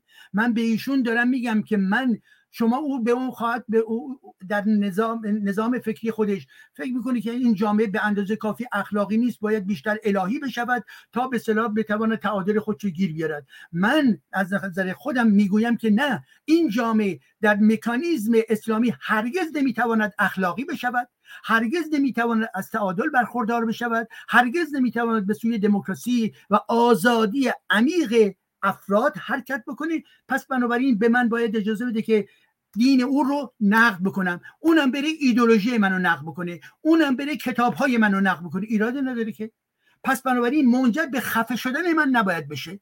من پروژه دیگه ای دارم در کنار اون پروژه سیاسی که پروژه سکولاریسم هست پروژه دیگه ای دارم که این اسم این دومیه اسمشو می‌ذارم پروژه روشنفکری و فلسفی من من نوعی مورد نظرم هستش. و این من نوعی باید به خودش تلاش بکنه که این جنبه از آسیب های عمیق در درون روح و روان جامعه ما رو که ناشی از اسلام هست رو این رو در واقع بازشناسی به, کنار و بنابراین من نوعی حق دارم که قرآن رو حق دارم که فقه رو حق دارم که پیامبر اسلام رو هر چی که به این امر برمیگرده رو مورد انتقاد کنم اگر آقای مسلمان یا خانه مسلمانی از این حرف من ناراحت میشه اون هنوز که هنوزه حتی به درک آزادی هم نرسیده. یعنی آزادی رو برای خودش می‌بینه. آزادی عبارت از اون هست و احترام به آزادی عبارت از اون هست نه اینکه دیگری خفه بشود. دیگری حرف خودش رو باید بزنه. برای اینکه برخی اوقات هست برخی مواقع هست که به عنوان نمونه دانشجوی من یا در فرانسه البته وجود داره. میگن که بله هر به دینی هر فکری قابل احترام هست. نه خیر هر فکر و هر دینی قابل احترام نیست. و شما حق دارید که هر دینی هر ایدولوژی هر سیاستی رو مورد نقد قرار بدهید. آنچه که مورد احترام هست کرامت انسانی. حقوق انسان ها شرافت انسان ها هست. یعنی بر اساس حقوق بشر که هر فردی حق دارد که زندگی بکند و حرف خودش رو بگوید. بله من حق دارم که هر ایدولوژی رو از جمله اسلام رو به شدت مورد انتقاد قرار بدن و خواهان این بشن که در دل جامعه ما گرایشی روش بکنه که گرایش بیشماری رو در بر بگیری که این گرایش در برابر اسلام و فرهنگ اسلامی هستند پس به این اگر کسی این رو میپذیره خب منم گفتم عقب منم میپذیرم که ایشون بتونن به کارهای اسلامی خودشون ادامه بدن. و این مسیر روند اجتماع آزادی های موجود در جامعه انتقاداتی که در جامعه هستش آموزش در جامعه این رابطه های بین ما و اونها رو می‌تونه این ور اونور بکنه دیگه. هر کسی بهتر هر کسی عمیقتر هر کسی وسیعتر هر کسی سازمان یافته تر انجام بده به هر حال چه بسا بتونه این تاثیر گذارن باشه. ولی که به هر حال کار اونها باز بسیار آسانتر از ما هست. به خاطر که فضای عمومی این به صلاح موجوده در جامعه اون ارزش های رایج در جامعه همونا باز اسلامی هستن و متحدین خاص خودشون دارن. و جمله آخر ما بگم دوست گرامی من. ببینید شبهت از من گفتید که آره مثلا شما میگید اسلاموفیل ها اسلاموفیل ها کی هستن؟ اسلاموفیل ها دینداران نیستن. اسلام فیلم ها اون چپی هستش که داره در واقع از اسلام دفاع می‌کنه. اون چپی هستش که میگه اسلام ضد امپریالیست. اون چپی هستش که گفت دیروز در واقع خمینی ضد امپریالیست و اون چپی هستش که امروز در جامعه فرانسه که من دارم زندگی می‌کنم به من میگه ایجادی. تو داری در واقع تندروی می‌کنی زمانی که از لایسیته داری دفاع می‌کنی. به خاطر اینکه لایسیته تو لایسیته تیزه. لایسیته تو به میگه که به تو داره میگه که بله تو می‌توانی که پیامبر اسلام رو در واقع به طنز در واقع به مسخره بکشونید تو حق نداری این کارو بکنی. من دارم به این فرد میگم islamophile. اینها در واقع خدمتگزار چی هستن؟ همون اسلامگرایی هستن در این حالی که خود رو چپ می‌دانند. من منظور من اینها بود. شما یه سیاستمدار مسلمانی که بیاد به خاطر بخواد از یه قانونی دفاع بکنه یا بیاد قانون رو پیشنهاد بده خب؟ و این قانون رو به خاطر این پیشنهاد میده که به خاطر اینکه خودش به طور شخصی فکر می‌کنه که به خاطر عقاید اسلامیش این قانون خوبه. به طور شخصیش فکر می‌کنه اسلام اسلامی که بهش عقیده داره میگه که باید این قانون باشه.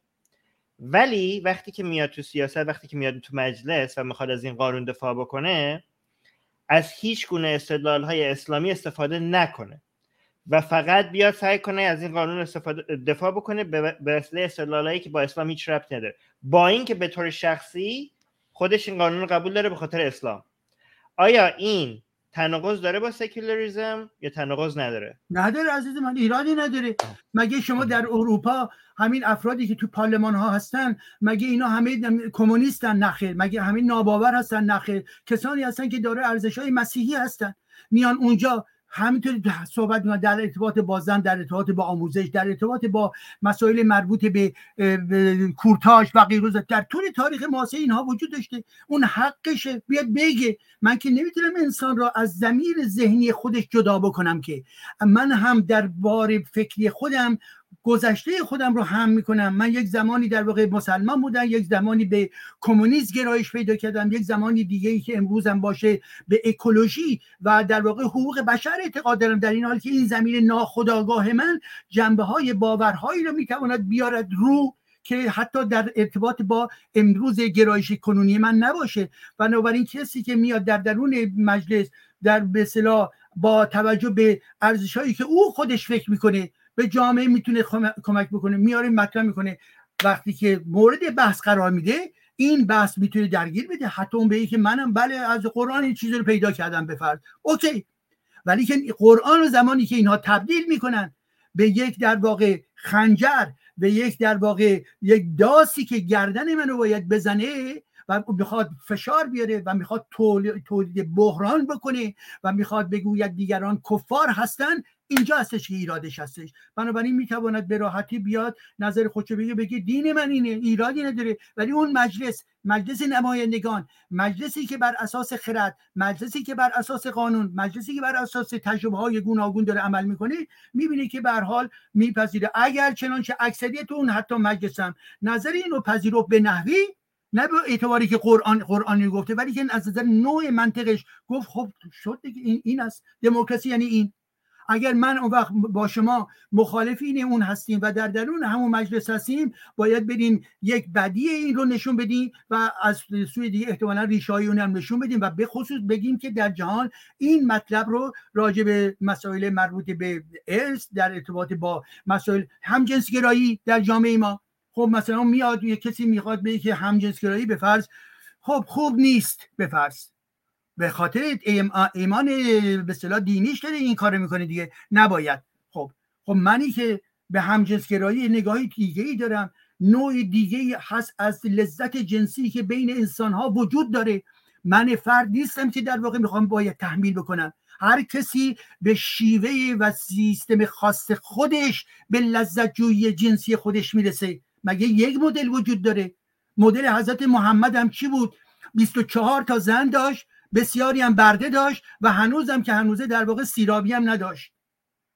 و به همه در واقع امامان شیعه هم همهشون در واقع بردهدار بودند و همهشون در واقع علاوه بر علی نه تا زن داشت و بسیاری آدم های زنان دیگه ای داشتش که زیر در واقع قبای خودش پنهان کرده بود. خب اینم مدل اونها هستش دیگه. منم فکر می‌کنم که امروز بله همجنسگرایی هیچ ایرادی نیست و برعکس این واقعیت جهان ما هستش. این خصوصیت انسان ها هستش که اینطوری می‌خوان زندگی بکنن. یا در ارتباط دیگه مثلا میان میان که به بله دختران کمتر از 13 سال بله می شود تحت شرایطی حالا ممکن نه که اسلام مثلا یا فقه شیعه اجازه میده ولی زمین سازی می‌کنه که این رو مثلا تحمیل ب... یعنی به هر حال پیش ببره که قانونی وجود داشته باشه که به اصطلاح بپذیره مانند قانونی کنونی که پایینتر از 13 سال و در عمل و در عمل ما می‌دانیم تعداد بسیار زیادی از دختران نیز وجود دارند که پایین 13 سال در واقع به زور مستقیم یا غیر مستقیم پدر به خانه داماد میره و اون دامادی که یک در واقع یک تیپ وحشی سکسی هست و یا در واقع می‌خواد تسلط پیدا بکنه بر بدن زن. و اون که هر چی جوانتر باشه اون از کجا میاد این ایدش از این که داره یک الگویی در ذهن عمیقش وجود داره. میگه که ببینید پیامبر من پیامبر اسلام در واقع آنچه که در ارتباط با آیشه خاص آیشه 6 ساله می‌خواست این رو بگیره ولی باباش گفت نه سه سال دیگه بابا واستا این که بالاخره واستا تا نه ساله شد. اینها رفرانس های ذهنی دارن به همین خاطر برای خودشون یک امر بدی رو تلقی نمی‌کنن. این ذهن آزاده. یعنی چی؟ یعنی ممنوعیتی که من و شما از نظر مسائل انسانی قائل هستیم اون براش قائل نیست. پس بنابراین حرفم به مثلا زیاد شد. اینه که بله ما می توانیم به راحتی این فردی رو که میاد در درون مجلس حرف خودش رو بر اساس باور دینیش بگه هیچ ایرادی نداره. ولی یکم تصمیم گیری برمیگرده به مکانیزم بحث و تصمیم گیری که در داخل مجلس توسط اکثریت و ادامه کار اقلیت خواهد بود. بابک جان. خب خیلی ممنون. تشکر از شما آقای دکتر عزیز. ارز کنم که من سوالات دوستان رو می‌خونم براتون اگر امکانش هستش که پاسخش رو بشنم ارز کنم که رابین پرسیده از مهمان برنامه بپرسید آیا در فرهنگ صوفیان و اسلام پیشا مدرن عشق به همجنس مقبول شمرده می‌شد؟ در فرهنگ صوفیان و چی؟ متوجه نشدم. اسلام پیشا مدرن. آه اسلام منظورشون چیست؟ اسلام پیشا مدرن من خودم متوجه نشدم مگر اینکه خودش اگر تو live chat باشه بخواد بگه. من شاید بابا سوالایی رو که خیلی یه مقدار دور هست از موضوع برنامه نمی‌دونم بپرسیم یا نپرسیم. آقای دکتر اگه سوال پرسیدیم بر تو واضح فقط دو کلمه بگم از من نمی‌دونم منظور این دوست گرامی آقای رابین چی بودش اسلام پیشام مدرن حالا بگیم که مثلا برای اینکه اسلام برای من می‌تونه مورد نظرش باشه پیش آماده یعنی قبل از نواندیشان باشه یا پس از نواندیشان من نمی‌دونم. برای اینکه اسلام یه پدیده تاریخی هستش که بر حال وجود داشته و پیش و پس نداریم. همونی که وجود منتها اسلام های گوناگون البته داریم که با درک های مختلف هستش. با گرایش های مختلف هست. این بله این وجود داره. ولی اون پدیده اسلام قرآنی پدیده هستش که ادامه پیدا کرده و در فرهنگ صوفیان اینا مسئله چی رو گفتید؟ که مسئله مذهب خام بابک جان بقیه سوال چی بود؟ این که در فرهنگ صوفیان و اسلام پیش آمده چی؟ عشق به همجنس. آها همجنس خب ببینید این واقعا عشق به همجنس همیشه به نظر من همیشه وجود داشته حتی من گزارشهایی رو به نحوی داشتم در گذشته حتی در درون همین حوزه ها حتی عشق به همجنس و همچنین مناسبات بد نوع فاحشگی در درون حوزه ها وجود داره. حوزه های اسلامی. و همچنین در درون دستگاه کلیسا نیست به همین ترتیب. کلیسایی که در غرب هست. هم عشق به همجنس وجود داره. هم مناسبات در واقع روسبیگرانه وجود داره و هم تجاوز به کودکان وجود داره. پدوفیلی. توسط چی؟ توسط کشیش ها بنابراین این پدیده در همه جوامع وجود داشته. حال بر اساس اخلاق اون جامعه هست که بر حال این گونه رفتارها مورد سنجش قرار می‌گیره و به مسائل قانونی مطرح میشه. قانون همیشه یکی نیست قانون تحول پیدا می‌کنه و در یک شرایطی یک قانونی ممکنه بپذیره به خاطر ویژگی اون قانون و در یه زمانی دیگه نپذیره. به عنوان نمونه خدمتتون عرض بکنم. عشق به هم جنس در ارتباط به عنوان نمونه لزبیان ها یعنی زن زنان بین خودشون و مردها مرد با مرد. اگه خاطرتون باشه در چند سال پیش ازدواج میان مردان اصلا نمی‌توانست در اروپا مطرح بشود. ازدواج بین مردان.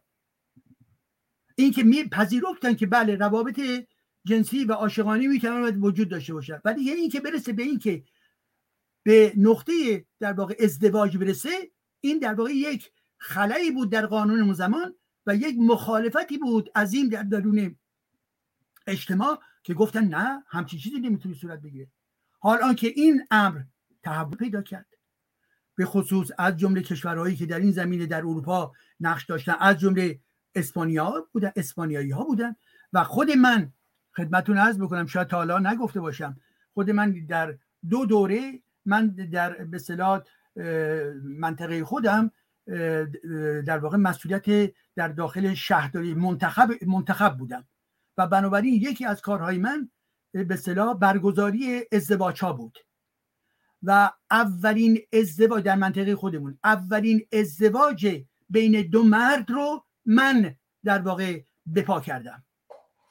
یعنی برها بر اساس قواعد قانونی که قانونی شده بود در فرانسه به دنبال سالیان متمادی و زمانی که قانونی شد این افرادی که خواهان ازدواج بودن این منطقه یا اون منطقه تقاضا میدن. تقاضا در واقع به شهرداری هستش و در چارچوب وظیفه خودم به عنوان یک منتخب منتخب مردم یه بخشی از کارم در ضمن مسئله به پا کردنشی عروسی و این که به اصطلاح به شکل قانونی زیر نظر من به اصطلاح امر ازدواج صورت بگیره که خب بسیاری از این به اصطلاح زن و مرد بودن ولی به حال اولین باری که در منطقه ما دو مرد می‌خواستن با هم ازدواج بکنن این ازدواج زیر سرپرستی من صورت گرفت. حال آنکه بنابراین من خودم چی؟ چی هستم؟ من محصول قانونم. محصول این تحول و همون لحظه کسانی بودن که می‌گفتن که ما نمی‌کنیم این کار رو. یعنی به عنوان منتخب های دیگری بودن در دلیل شهرداری نمی‌کردن و نکردند که یا مسلمان بودن یا کاتولیک بودن. نکردن. ولی من گفتم به هیچ وجه حق اونا هستش تحول جامعه هستش قانونگرایی هستش. پس بنابراین می‌تونه این کار رو انجام بده. به این خاطر هستش که مسئله بر حال این پرسشی که دوست عزیز مطرح کرد من یه کمی خارج شدم. به خاطر اینکه به حال بگم نکاتی رو هرچند که ممکنه با توجه به درک من باز ناقص باشه پرسشی که پاسخی که به سوال ها دادم. ببخشید. ممنونم از شما.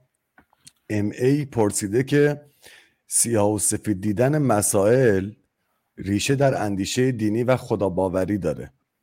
با نگاه واقع گرایانه این نگاه در ایران تغییر نمی‌کنه چون مردم مایل به تحول نیستن. راهکار برای روشنفکر چیه؟ باید به خاطر جامعه ای که میل به تغییر نداره تمام زندگیش رو بگذاره وقتی می‌دونه تغییر امکان پذیر نیست.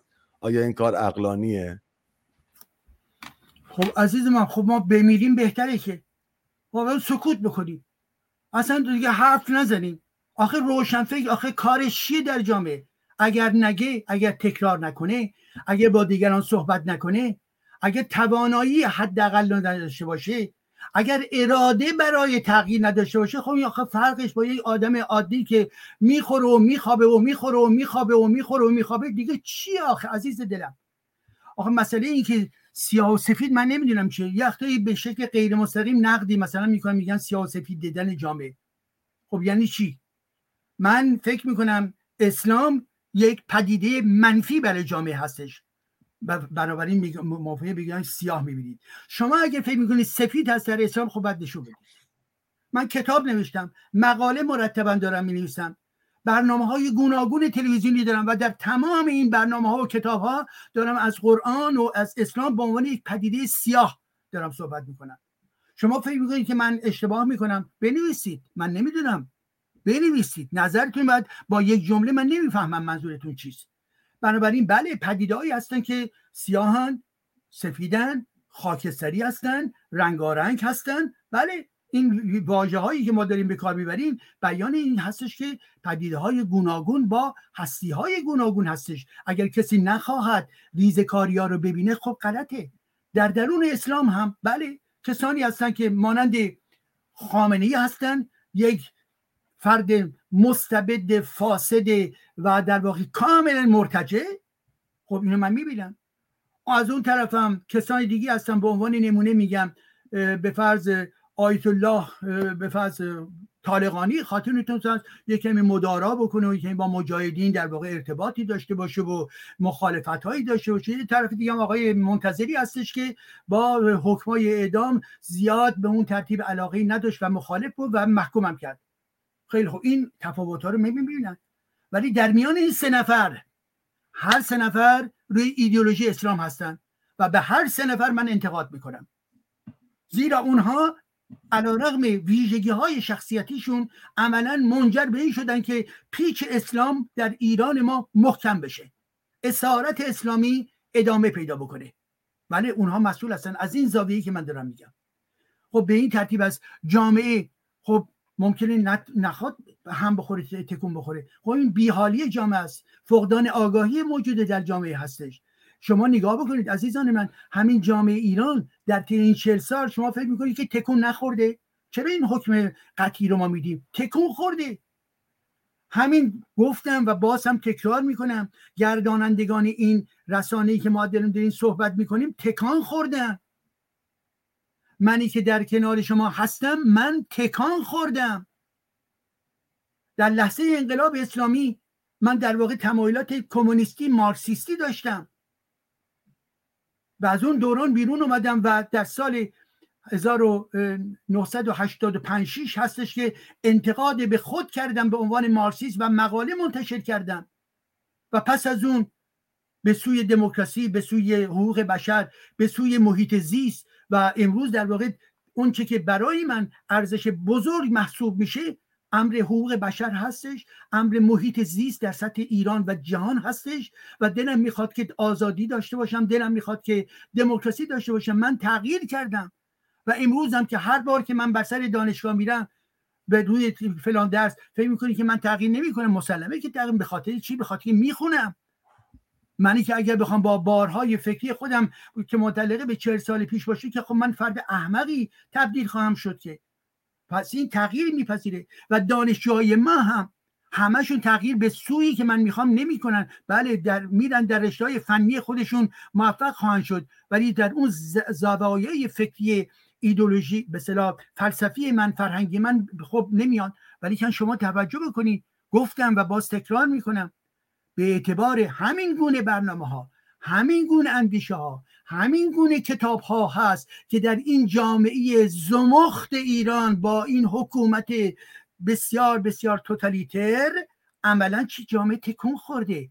جامعه کسانی که امروز زندان میرن چرا به خاطر میگن نه کسانی که در واقع امضا می‌کنند و میگن این جمهوری اسلامی باید برود و خمینی خامنی باید به استفاده بده. این تغییر عزیزان من. همین که امروز در میان گروه های سیاسی خارج صحبت از سکولاریزم می‌کنن صحبت از دموکراسی می‌کنن. این تغییر به خاطر چی؟ به خاطر که در گذشته در زمان شاه نیروهای چپ در برابر نیروهای اسلامی بودن. اسلامی ها که خب معلوم چی می‌خواستن نیروهای چپ هم در واقع پرولتاریا رو مطرح می‌کردن. پرولتاریا. آخه این جامعه که جامعه ایران هستش ما شمای اروپای کارل مارکس رو مطرح کرده بودیم که بخواد به جامعه ایران خودشو به عنوان مدلی مطرح بکنه. و خوشبختانه امروز این گرایش گرایش کپ وجود داره البته. کسانی هستن که کمونیست هستن. متاسفانه با همون دیدگاه های کهن خودشون باقی موندن. ولی بسیاری بخش عمده در واقع سیاسیون ایران که در خارج کشور اینها تمایل به سکولاریزم دارن آزادی دارن. این تغییر عزیزان دلم. و به این خاطر هستش که جامعه رو فقط اون افراد بسیار عقب مانده ای که میان تو هیئت های سینه زنی و پلوی قیمه پلو می‌خورن و نمی‌دونم دستاشون رو اینطوری می‌کنن در داخل این به اصطلاح قابلمه های بزرگ از دهنشون هم برنجا رو میریزن در داخل همون به اصطلاح سینه های بزرگ ولی این آدما هم هستن. آدمایی هم که شدیدا محافظه کار هستن. اونها هم هستن. ولی شما عزیزان فقط یک نگاهی بکنید به چی؟ به داخل خانواده های خودتون فامیل خودتون. ببینید واقعا ببینید واقعا در طی این چند دهه گذشته چند نفر از اونها در زمان انقلاب اسلامی همه اونها طرفدار انقلاب اسلامی و, و خمینی بودن و چند درصدی از اونهایی که به حال امروز پا به سن گذاشتن یا جوانهایی که اومدن طرفدار اون مدل هستن.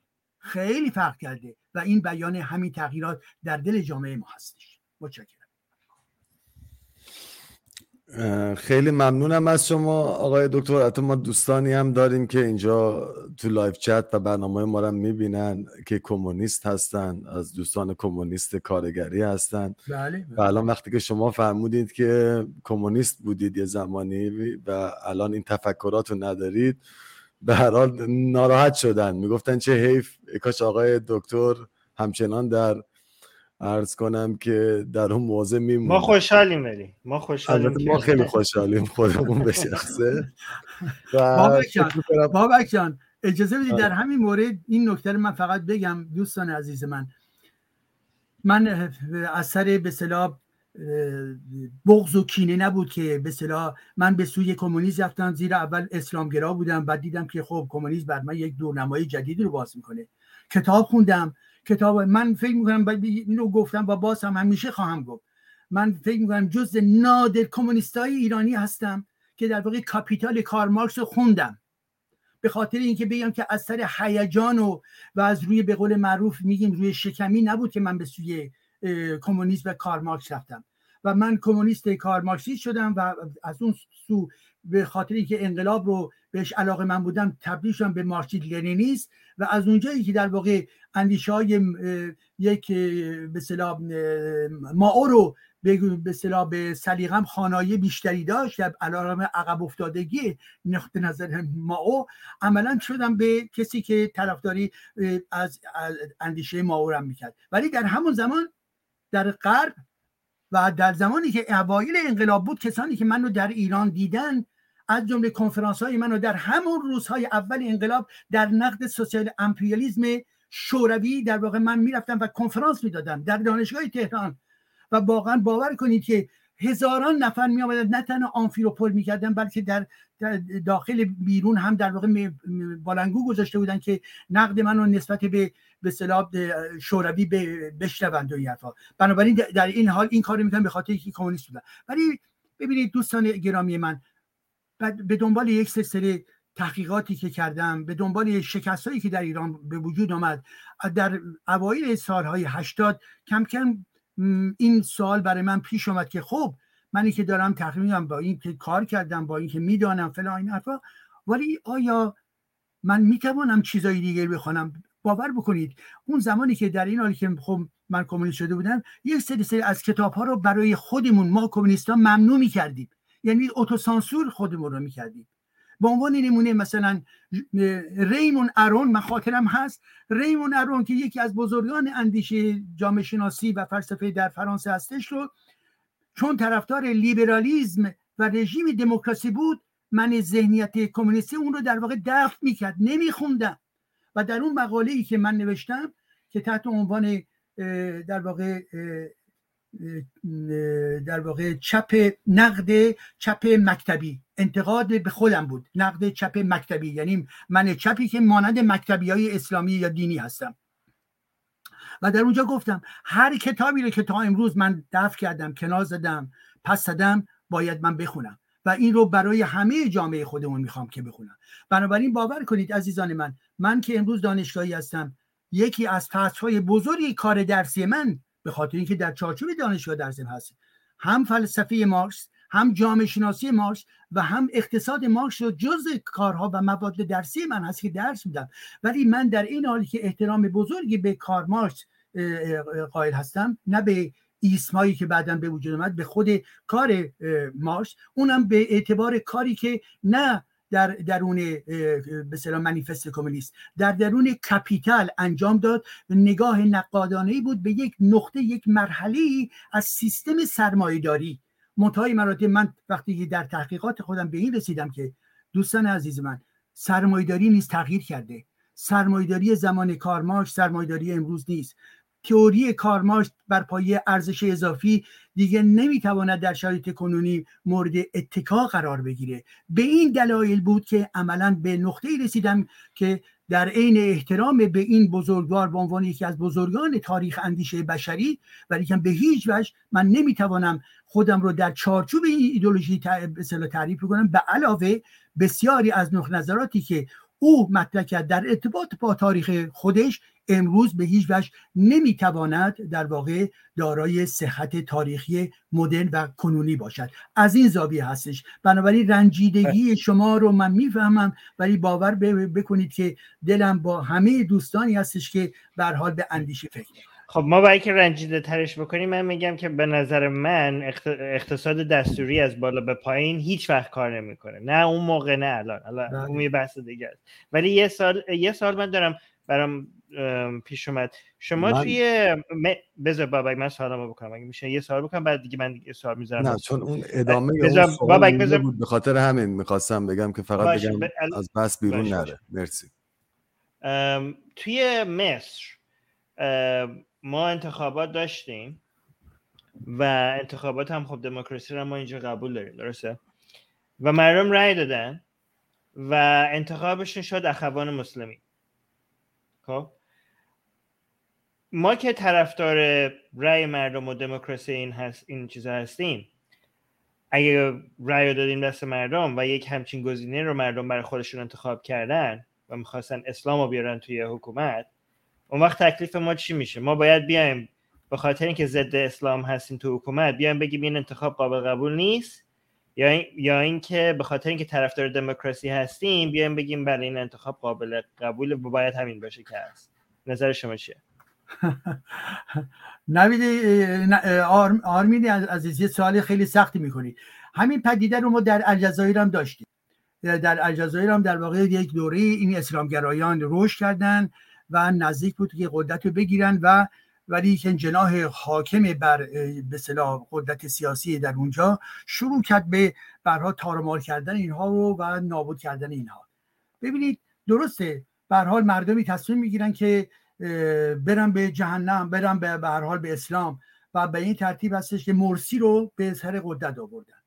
خب خب من این رو مورد توافقم نیست و بنابراین مرسی ها و اسلامی ها رو همه رو محکوم می‌کنن و مدل در واقع اونها رو و به علاوه ما دیدیم که در همون دوران کوتاهی که مرسی بر سر قدرت اومد چه پول های هنکفتی این بشر در واقع چاپید. برای چی؟ برای استفاده برای نهادهای ویژه اسلامی خاص خودش از چی؟ از پول دولت عمومی. خب این یک از سوی دیگه بعد افسرانی که آمدن کودتا کردن این در واقع استراتژی اونها هستش.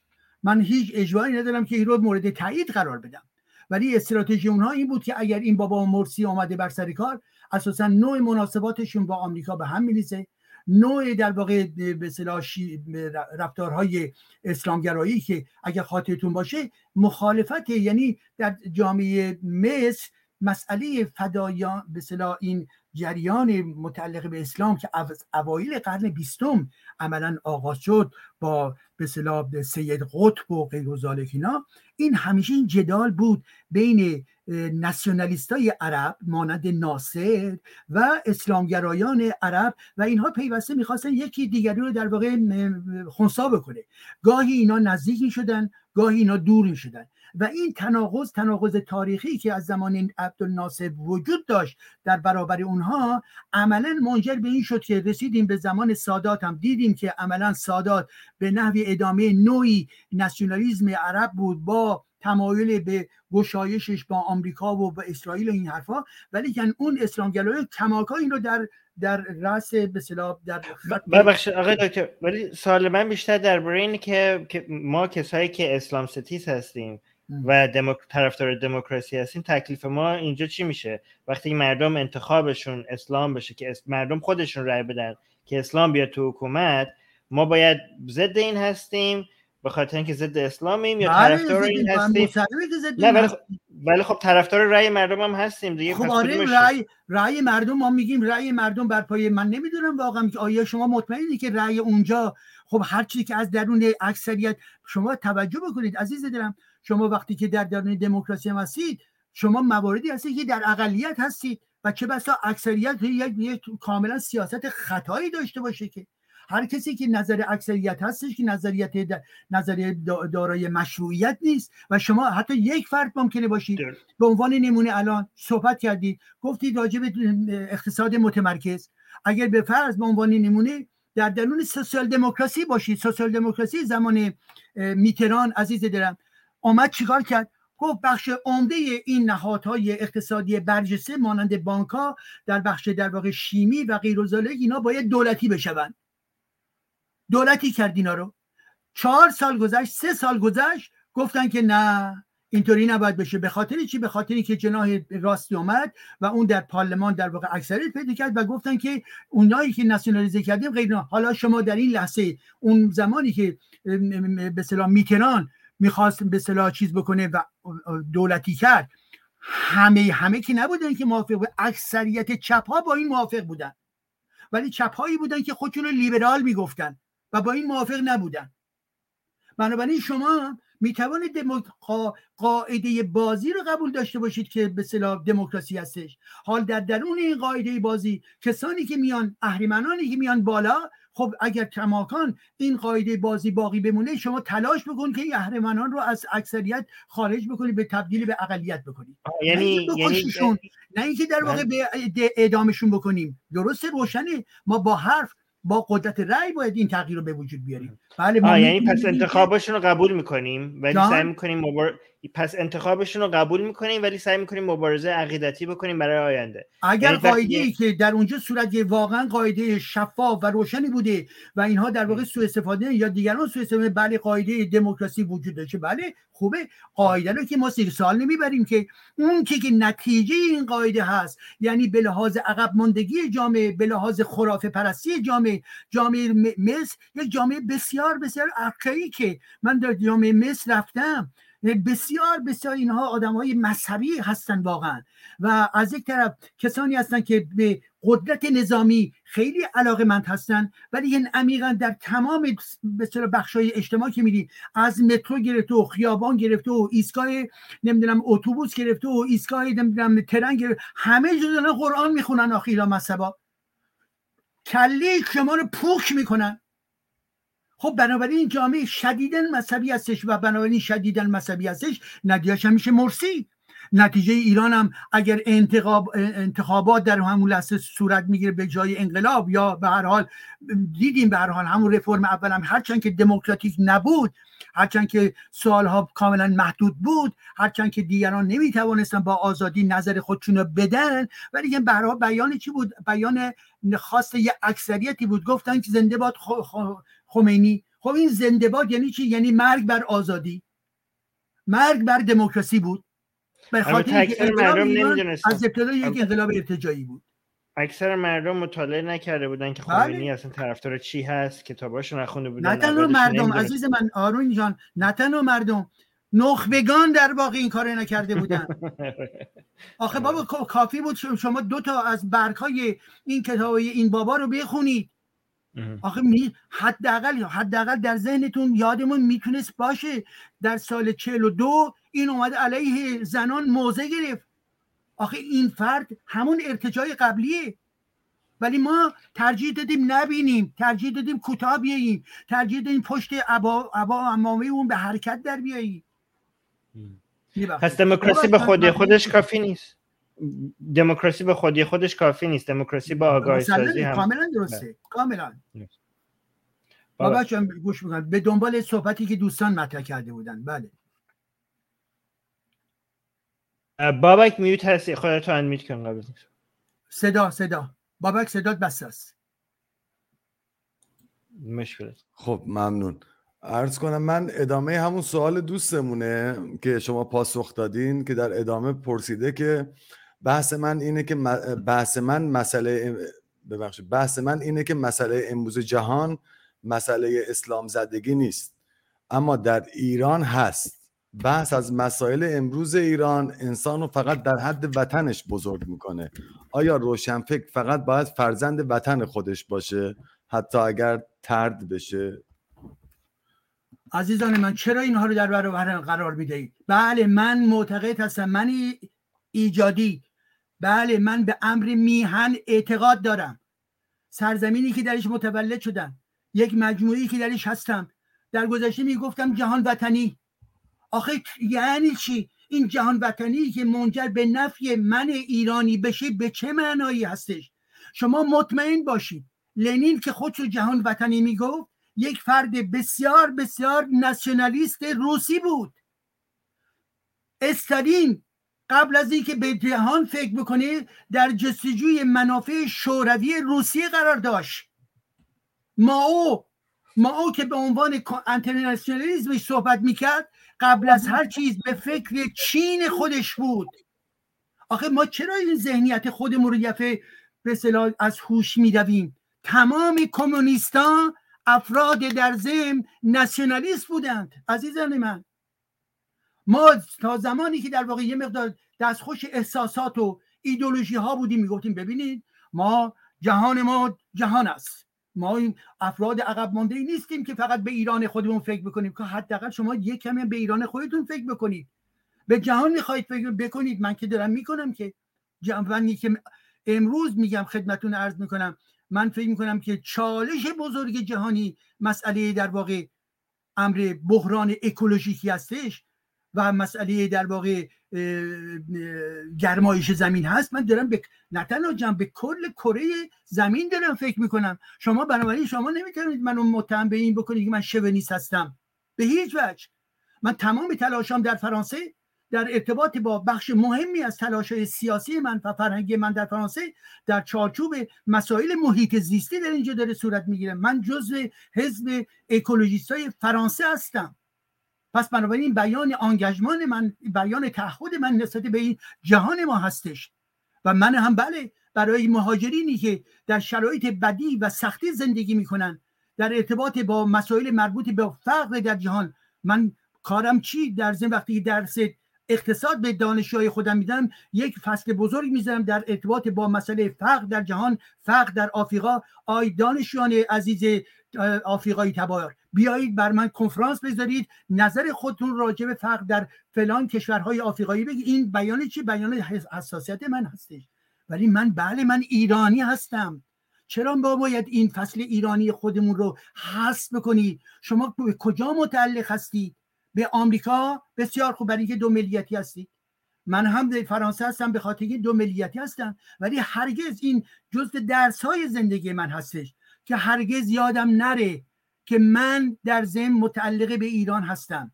میهن پرست هستم. این که میگم نه از سر عقب افتادگی هستم. من دارم اثبات به شما می‌کنم که چرا من یک شهروند جهانی هستم. ولی اون گفتمانی که در درون کمونیسم عملا به وجود آمد که به عنوان یک چیزی به عنوان به اصطلاح منافع جهانی و پرولتاریای جهانی و غیر که اینها در واقع داستان سرایی بود عزیزان من. وقتی که استالین در درون کشورهای اروپا از جمله فرانسه می‌دونید به عنوان چی معروف بود؟ در همون زمان به عنوان پدر زحمتکشان جهان. این پدر زحمتکشان جهان همونجا وقتی که میره پنهانی با هیتلر مذاکره می‌کنه فرداش که وقتی که مردم فرانسه یعنی کارگران به خصوص دیدن که ای بابا پدر زحمتکشان جهان رفته با هیتلر امضا کرده. بلا فاصله شروع شد. بسیاری از کسانی که از درون حزب کمونیست و غیر بیرون زدن. گفتن این چه دیوانگی هست؟ ما به اون اعتماد کردیم. به عنوان پدر ما زحمتکشان اون رفته از پشت اون پشت پنج پشت درهای بسته با هیته داره سازش می‌کنه. و چنین است. دیپلماسی چنین است. عزیزان من تمامی کش همون زمانی که اینها به عنوان دیپلماسی جهانی کلی کودتا در آفریقا اینها روسا به وجود آوردن. همه این کودتاها رو به عنوان در واقع انترنالیسمی جهانی انجام دادن. این نکردن آخه. حتی در ارتباط با چین و شوروی در ارتباط با ویتنام در ارتباط با کشورهای آسیای جنوب شرقی از طرف آمریکا و استعمار آمریکا بود از طرف دیگه چی؟ اونها خواهان مناطق نفوذی خودشون بودن. بنابراین صحبت و به اصطلاح تبلیغی که در ارتباط با این جهان وطنی می‌کنن این در واقع یا بیان رومانتیزم انقلابی ما هست دوستان گرامی ما یا بیان ایدولوژی های در واقع توی بازاریابی به معنای نوع کمونیستیش هستش. اینا می‌خوان افراد دیگر رو در درون بازار خودشون بکشونن. کشورها و رژیم های دیگر در درون بازار خودشون بکشونن. تمام مناسبات بین شوروی و به اصطلاح اروپای شرقی مگه چی بود؟ جز یک رابطه اسارت من چیز دیگه ای بود؟ نبود. و حالا ممکنه این دوستان بگویند که بله آقای جدی ما اون دوران قبول داریم ولی امروز امروز هم به همین ترتیب عزیزان من امروز که کدوم قدرت سیاسی می‌خواد؟ قدرت سیاسی به عنوان چپ کاسرو مورد نظرتون هست که یک دیکتاتوری گندیده هستش. خب، کره شمالی هست که یک دیکتاتوری گندیده هستش. آقایانی که در اینجا و اونجا کجا دیگه هستن؟ خب بنابراین شما مدل های دولتی هم که ندارید. می‌رسیم به مدل های فردی. این مدل های فردی که من و شما ازش صحبت می‌کنیم به اعتبار چیه؟ به اعتبار اون جمله ای هستش که در روی کار به اصطلاح منیفست به اصطلاح مارکس و انگلس اومده. پرولتاریای جهان متحد شوید. شما حتی این رو بگیرید به عنوان پرولتاریای جهان متحد شوید. شما از نظر جامعه شناختی و اقتصادی این کار رو می‌تونید متحقق بکنید هرگز هرگز. زیرا اون شعار بر پایه مدل پرولتاریایی بود که در انگلستان و و برخی مناطقی از اروپا بود تا یه حدودی فرانسه بود تا یه حدودی در واقع ارزم حضورتون که بلژیک بود و غیر ولی اون زمان هم همون زمان هم این شعار نمی‌توانست شعار در واقع عمومی باشه که پروتای جهان رو متحد بکنه. هرگز نمی‌توانست. و امروز هم باز به همین ترتیب. شما بنابراین باید فکر بکنید که برای پروتای کشور خودتون برای کارگران کشور خودتون چگونه آگاهی بیارید چگونه دموکراسی بیارید چگونه به اونها بیاموزید که حقوق بشر مهمه. چگونه به اونها بیاموزید که حقوق زن و مرد در ایران ما باید برابر باشد؟ چگونه به اونها بیاموزید که از درون این خرافگری اسلامی بیرون بیایند؟ چگونه به اونها بیاموزید که بلند نشند و پا برهنه به سوی اربعین و به سوی نمی‌دونم شابدالعظیم و و غیر و بروند؟ اونها باید به دانش روی بیاورند. اینها اولویت های من و شماست عزیزان من.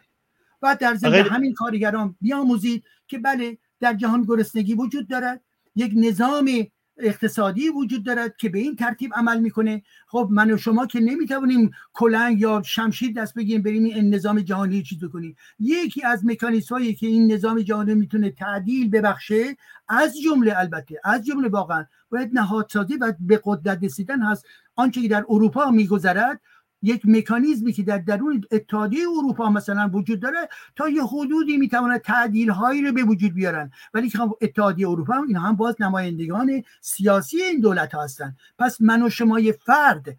بنابراین یادمون نده چیز اصلی رو که ایران مردم ایران و غیره هستن. و اونجایی که هستین حتما این دوستان کسانی هستن که در کشورهای دیگه هستن. سوئد هستیم بسیار خوب. سوئد عشق اونجا به کار بکنید. کلی کار می‌توانید بکنید. آلمان هستید آلمان آمریکا هستید هر جای دیگه. یعنی اون وظیفه جهانی خودتون شما کماکان با خودتون دارید در بخواهید انجام بدهید. من در اینجا وقتی می‌بینم که به عنوان یک کسی که دانشجویی هستم تمام دانشجوهای من همه که فرانسوی نیستن که می‌بینم میان از کشورهای دیگه و بخشی از اینا برمیگردم. من دارم کار خودمون می‌کنم. اونها وقتی برمیگردن من نوعی دارم البته خدمتون از میگن تنها استاد نیستن ولی وقتی که اینا پرداخته میشن به عنوان مهندسین با عنوان مدیران وارد کشورهای خودشون می‌کنن ما این کار کار انترنشنالیستی عزیزان من. پس بنابراین همه رو به ایدولوژی های پیشین خودمون محدود نکنیم. ولی ما در ارتباط با اسلام ایران هست. گفتید که اسلام مسئله اصلی ایران هست و مسئله اصلی جهان نیست. ایران هم ایران هم کشورهای اسلامی. یادتون باشه اسلام برای همه اینها عامل مرگه. ایران و تمام کشورهای اسلامی. به علاوه اسلام در درون غرب داره نفوذ می‌کنه بیش از پیش. در درون فرانسه داره نفوذ می‌کنه و اینها نفوذ اینها که خود این تحلیل دیگه رو میطلبه فقط بیان چیز بیان در واقع عقب ماندگی بخشی از جامعه هستش که عملا زمین سازی می‌کنه که اسلام گرایی نه به معنای فقط تروریستاش فناتیزم چادر به سر کردن ها اینها داره رشد می‌کنه در این جامعه. پس نگویید فقط ایران. منی که در فرانسه هستم در برابر اسلامگرایان موجود در فرانسه هستم و اونها خوب منو می‌شناسن. من به عنوان نمونه گاو پیشان سیاهی هستم یا سفیدی هستم و اونها منو می‌شناسن و اونها نمی‌توانن منو از میدان بدر بکنن. این پس ادامه همون چیزی که در ایران می‌بینیم در اینجا می‌بینیم. و در کنار این بله شما مخالف نظام سرمایهداری جهانی هستید. بسیار خوب اینو ادامه بدید نقد بکنید مبارزه بکنید نمی‌دونم اتحادیه به وجود بیاری نه بر اساس مکانیزم های ایدولوژیکی در همه زمین ها راه باز است. متشکرم. این که شما میگین که کمونیست ها موفق نشدن برای اینکه این کارگرای جهان رو با هم متحد بکنن خب مثال دیگه داریم که خیلی کسای دیگه تونستن بین المللی مثلا اتحادی های دیگه به وجود بیارن بالاخره دانشمندا کلی تونستن ماورای مرزشون با هم متحد بشن. دو پزشکا تونستن ماورای مرزشون خیلی با هم اتحاد بشن. جدا از کشورشون جدا از فعالیت برای کشورشون با هم از همدیگه یاد بگیرن به همدیگه آموزش بدن. مثالی هم که خودتون زدین فعالان محیط زیستی کلی تونستن با هم جدا از کشورشون به هم همکاری بکنن و اینکه با هم متحد بشن. یعنی اتحادی موفق بسیار زیادی رو ما مثال براش زیاد داریم کسایی که فقط ما برای مرزشون کار کردن. خود شما هم خودتون گفتین که کار کردین. یعنی من میگم اگه بریم یه مثال پیدا بکنیم که کار نکرده معنیش نیست که روش های دیگه وجود نداره برای اینکه این برای همچین فعالیت ببین آرمان جان ببین آرمان جان آرمین جان مسائلی که هستش بین یه سلسله همکاریهای بین‌المللی وجود مثلا به عنوان نمونه پزشکان رو گفتیم خب پزشکان در در چارچوب نهادهای گوناگون پزشکی برای یاد گرفتن. برای انتقال دانش میاد و مرتبا اینها اقدام های خودشون ادامه میدن. این امر طبیعی هستش. یا در ارتباط با مسائل حقوق بشر. در ارتباط با حقوق بشر یک پدیده جهانی هستش و در اینجا و اونجا نهادهای به کشوری وجود داره ارتباطات جهانی وجود داره که به این مسئله بپردازن با همدیگه ارتباط داشته باشن با همدیگه تجربه ها رو انتقال بدن و غیر و یه بخش دیگه هم باز برمیگه به نهادهای بین‌المللی که وجود داره به عنوان نمونه سازمان ملل. سازمان ملل در ارتباط با یونسکو در ارتباط با کارهای مربوط به سلامتی مربوط به به سواد آموزی و غیر که اون یک نهاد با بودجه های کلان فراکشوری وجود داره و بنابراین کارهای به اصطلاح نیکو رو انجام میده. بحثی که در ارتباط با کارگران جهان متحد بشوید الزاما در این ارتباط قرار نمی‌گیره. این نتیجه یک تحلیل اقتصادی هستش یک تحلیل جامعه شناختی هستش. و وقتی که میگیم که کارگران جهان متحد شوید منظور ابتدایی در این بود که این مناسبات سرمایداری که یک مناسبات سرمایداری جهانی شده هستش البته با این قدرت نمیگو برای که می‌دونست که عمدتا در اروپا در واقع این مناسبات پایه های اقتصادی رو آورده پایه های اجتماعی رو وجود آورده که بنابراین این پایه های اجتماعی از این, از این به بعد اجازه میده که این همبستگی طبقاتی به لحاظ این قدرت اقتصادی که اینها خود رو بیان می‌کنن بتونن متحد بشن و بتونن انقلاب در واقع جهانی رو انجام بدن. ولی وقتی که کارل مارکس دید که این امر صورت نمی‌گیره و به قول لنین گفتش که من دیدم که آنچه که کارمارکس انجام داده هنوز نیامده پس به خودم گفتم که یک حلقه هست حلقه ضعیف. حلقه ضعیف روسیه است. حلقه ضعیفی که در مشغول جنگ هستش مشکلات داره و ما هم بزنیم و قدرت رو بگیریم و به نوعی شبه کودتایی گرفتن قدرت زده بنابراین من منظورم در این بود که امروز حتی شما اگر بگید که بفرست کارگران جهان این که بگید که با بیچیزان جهان ابراز همدردی و مسلمه با تمام ستم دیدگان مسلمه. ولی این که بگیم کارگران جهان متحد شوید شما هرگز نمی‌توانید این کار رو انجام بدهید. در واقع ما در یک ایدولوژی سانتیمانتال باقی میمونیم. فقط می‌تونیم بگیم که بله بیان حس انسانی ما هستش. ولی در این حال انسانی هم نیست بلکه چه طبقاتی ما هست. یعنی چی؟ یعنی من فکر می‌کنم که جدای از امر طبقه از انسان باید صحبت کرد از انسانگرایی باید صحبت کرد. بنابراین مسئله کارگران جهان متحد بشوین نه در زمان کارمارکس می‌توانست تحقق پیدا بکنه. فقط یک شعار بود و در زمان امروز هم نه تنها در هیچ جای جهان همسان نمی‌تواند حتی در اروپایی که پیشرفت اقتصادی بسیار بسیار زیادی شده این شعار قابل تحقق نیست. حتی در ارتباط با برجسته ترین کشورهای سرمایداری یعنی در نظر بگیرید آمریکا انگلستان و ژاپن و به فرض آلمان و فرانسه هم روش بزنیم پنج تا گیر بیاریم. اینها هم که بالاترین سطح اقتصاد و تکنولوژی رو دارن چنین به صلاح شعاری نمی‌تواند تحقق. انجام بپذیره. حتی در فرانسه هم و این جمله آخرم هستش عزیزم. حتی در فرانسه هم حتی. چرا؟ به خاطری که این بحث دیگه ای میطلبه ما در ارتباط با طبقه کارگر امروز شاهد یک سلسله تغییرات روانی تغییرات تربیتی تغییرات در درون خود طبقه کارگر شده ایم که این اتفاق افتاده از حدود چهل سال پیش به این سو و همه این مکانیسم های در واقع تکنولوژیکی و تحولات فکری روی بدنه و ساختار طبقه کارگر تاثیر قاطع گذاشتن. پس طبقه کارگر امروز فرانسه هم نمی‌تواند رو اون شعار به صلاح جمع بشه.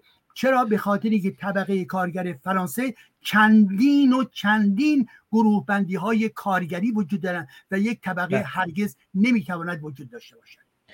من بخش سوالم درباره کمونیستا که نبود. من اونا هیچ کدوم از پیشنهاداشون هیچ وقت هیچ کار نکرده. من درباره همین سوالم بیشتر درباره کسایی که بعضی می‌خوان تمرکز کنن روی مشکلات کشورشون. بعضی می‌خوان تمرکز کنن روی مشکلات جهان. من به نظرم تعیین تکلیف نکنیم که رو چی باید تمرکز بکنیم. من به نظرم ما کسایی که ما نمیگیم کدومش درسته. ما میگیم که سلیقه ای یا چیزی که به شما انگیزه میده شما تا وقتی که هدفتون جو... رفع مشکلات یا کشورتون یا جهان هست شما در جهت خوبی هستید. شما تا وقتی که داری به انسانهای دیگه خدمتی می‌کنین حالا چه تمرکز داشته باشه رو کشورتون؟ خب عالی. دارین دنیا رو بهتر می‌کنین. یا به جهان باشه اونم عالی. خب من به نظرم مشکلم با کلی از این حرکت های مختلف این بود که بعضی میگن نه باید این باشه. یا باید جهان وطنی باشه. نه یا باید شما حتما باید اول کشور خودتون رو من میگم من جوابی که نظر من اینه که بایدی نیست. بایدی اینه که شما مفید باشین. مفید به هر کسی. بله. آرمین جان یک نکته ببینید این معنای پروژه جهان متحد یک معنای سیاسیه. یعنی یک حزب سیاسیه. یک گروه سیاسی هستش داره این مطرح می‌کنه. یعنی منظورم به این هستش که بله من هم یکی از پروژه هایی که انجام دادم عزیزان بوده چند سال پیش یه پروژه مهمی بود برای کشور مالی. کشوری در آفریقا مالی. و رفتیم در اونجا در طی چندین رفت و برگشت اینا. برای اولین بار یک زایشگاه مدرن برای چهار تا در واقع دهکده ای که فاقد زایشگاه حداقل بودن زایشگاه مدرن برایشون ساختیم که از طریق فرانسه در واقع پرستارایش آوردیم اینجا اینجا در واقع پرورششون دادیم آمادهشون کردیم. تخت و مواد به دارویی اینجا از اینجا به اونجا انتقال دادیم و خوشبختانه این ماجرا هنوزم ادامه داره و من جز یکی از جنبه که همیشه برای من عمیق هستش و بهش علاقه من هستم همین پروژه هستش که در ضمن به شکل گروهی ما این رو انجام داده. اینم به نوعی چیه؟ به نوعی نگاه من به مسائل جهانی هستش. حرف شما درسته. کسانی هستن می‌خوان به عنوان تجربیات مثلا ماهیگیران رو به هم دیگه تقسیم بکنن. کسانی هستن که عاشق ارکولوژی کشورهای باستانی هستن. اینا ارتباط دارن و دارن کار می‌کنن و تمام نیروش هم در این زمینه داره می‌گذاره. طرفی که فرانسوی هستش تمام بخش عمده زندگیش در عراق رو به سر می‌بره. به اونجا علاقه من هستش. خب این که دیگه گونه گونی گونه گونی به صلاح علاقه ها سلیقه ها و به هر حال همت های افراد آرزوهای افراد ما که نمی‌تونیم این رو به جلوشه بگیریم و استانداردش روشن جامعه انسانی در واقع متنوع هستش و چنین خواهد بود. در ایران کسانی هستن که به الان به سیبری دارن فکر می‌کنن همین الان من می‌دونم میشناسمشون به سیبری دارن فکر می‌کنن کسانی هستن در ایران که درباره چی دارن کار می‌کنن؟ درباره ارزم حضورتون که کارهایی که در تبت داره انجام صورت می‌گیره دارن به صلاح فعالیت می‌کنن. کسانی هستن که در ارتباط با به صلاح جنگل های آمازونی بسیار بسیار نیروی خودشون رو متمرکز کردن و می‌دونی فقط در ایران نمیستن در جاهای دیگه هم هستن. خب اینها کاملا درسته. ولی که برخورد من به این دوستان در زاویه سیاسیش بود. اگر نیروهای سیاسی هستن که میگن که خب اول جهان رو باید نجات داد بعد برید به ایران من میگم نه. من که در سیاست هم بودم و امروز هم دستی بر دارم نه من اینو قبول ندارم. حالا علیرغمی که من بگم که موافق هستن یا موافق نیستن این دوستان کار خودشون رو خواهند کرد. خب اینا خواهند کرد. من فقط نظر خودم رو گفتم. به عنوان نیروی سیاسی ایرانی اگر هستید اول اولویت ببخشید. خواهش می‌کنم به گرفتاری های موجود در جامعه ایران از جمله مسئله اسلام گرایی و غیر اگر هم نمیپسندید خب شما می‌تونید الان یه گروه بفرستید در علیه طالبان در افغانستان. یه گروه دیگر بفرستید که در در آمریکا در برابر چه رئیس جمهور سابق آمریکا در اونجا. این دیگه کار شما. به عبارت دیگه برداشت من اینه که یه ملیگری سیاسی داریم و یه ملیگری شخصی که منم من به نظر ملیگرایی سیاسی بایدیه به خاطر اینکه حکومتی رو که شما تعیین کردین بالاخره شما استخدامش کردین و دارین داره از تمام منابع شما استفاده می‌کنه باید بالاخره نماینده اون ملت باشه. یعنی ملیگرایی سیاسی رو یا فکر کنم میشه سیویک نشنالیسم اون چیزی که منم به نظرم قبول دارم. ولی ملیگرایی شخصی به نظرم باید اختیاری باشه. یه بله. ملیگرایی شخصی که اختیاریه و یه ملیگرایی سیاسی که بایدیه. آها بله. درست. جالب. بابک بابک بابک پیر شده. بابک هم بسته است. منو میبندی چون خودم نمیبندم. به خاطر اینکه نه بس هم که اکو داشته دای آقای آره، دکتر داشت ببخشید. کنم ما دو ساعت و شیش دقیقه از برنامه گذشته دو ساعت جذاب و با آقای دکتر داشتیم. عرض کنم من یکی دو مورد دیگه سوالم اگر اجازه بدید بپرسید و بیش از این مزاحمتون نشیم. قربون شما. سلامت باشید. خانوم سکینه اون سوال میلاد درباره هشتگ رو اگه میشه یکی از اون دو سوال گذاشتم آخر سر. آره من این سوال رو می‌خوام بپرسم چون در مورد جامعه فرانسه هستش. و آقای دکتر صحبت کرده بودن می‌خوام ارز کنم که سکینه گفته که استاد آیا قانونی مثل ممنوعیت حضور مادران محجبه کنار فرزندانشون فرانسه رو از شیوه برخورد ناعقیدتی به سلطه عقیدتی نکشونده و لایسیتر رو نقض نکرده؟ عزیزان من این سال دقیق نیست. حالا من اجازه بدید که روشنتر بگم. ولی می‌دونم که منظورشون چی هستش. ببینید در فرانسه قانونی اومد در, هزار در 2004 تحت عنوان قانون لایسیته که مربوط می‌شد به هجاب دختران در درون مدرسه کالج و دبیرستان نه در دانشگاه. که گفتن که بر اساس قانون لایسیته که در سال 1905 بود از اونجایی که اسلامگرایان می‌خواستن پیامک های خودشون رو از طریق چادر و محجبه در داخل مدارس بکنن فرانسه گفت نه همچین چیزی نیست.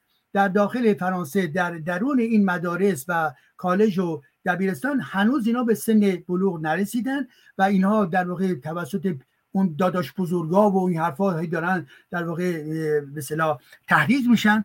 گفت در فرانسه در درون مدارس بنابراین هجاب و همچنین برای به یهودیان این که این کلاهایی که در سر میزن کیپا و همچنین برای مسیحیان که از این به اصطلاح سریبای بزرگ می‌ذارن که همه چیزشو بدن گفت اینا نه.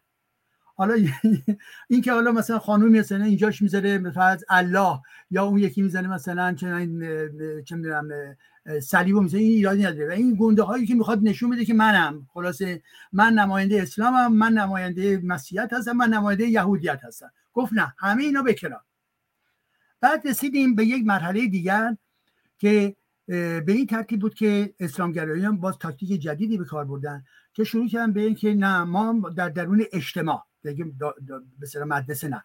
در درون اجتماع ما می‌خوام با تمام این به روبنده های عمومی حرکت بکنیم.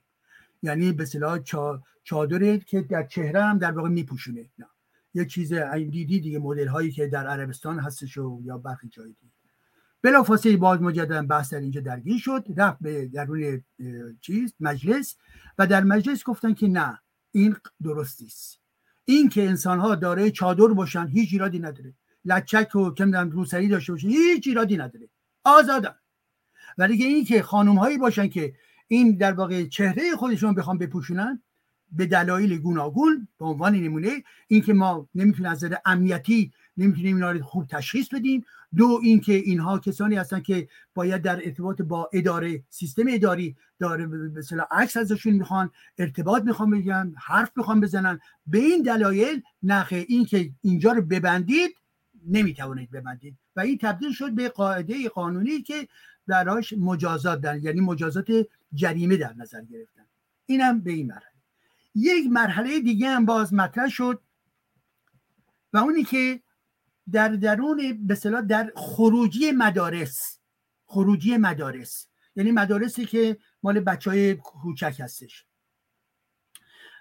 چون می‌دونی که مدارس بعد از اینکه درس تموم میشه یک ساعتی دارن برای زنگ به که هنوز پدر و مادر نرسیدن و مدرسه اونها رو نگه میداره. خب بچه ها رو نگه میداره. یک ساعت دو ساعت دیگه تا پدر و مادر از کار برگردن و اینها بچه ها رو بردارن ببرن خونهشون. یه طرف این طرف دیگه در, خود مدارس در واقع موقعی که مثلا می‌خوان برن یه موزه رو بازدید بکنن. و برابری چه می‌دونم 20 تا بچه رو همراه می‌کنن با چند نفر که همراه اینا هستن که معمولا یا معلم هستن یا کسانی هستن که از افراد خانواده هستن. یعنی افراد به پدر مادرها هستن. یه ترکیبی از معلم و افراد خانواده. در این مورد خاص این مطلب پیش آمد که چی؟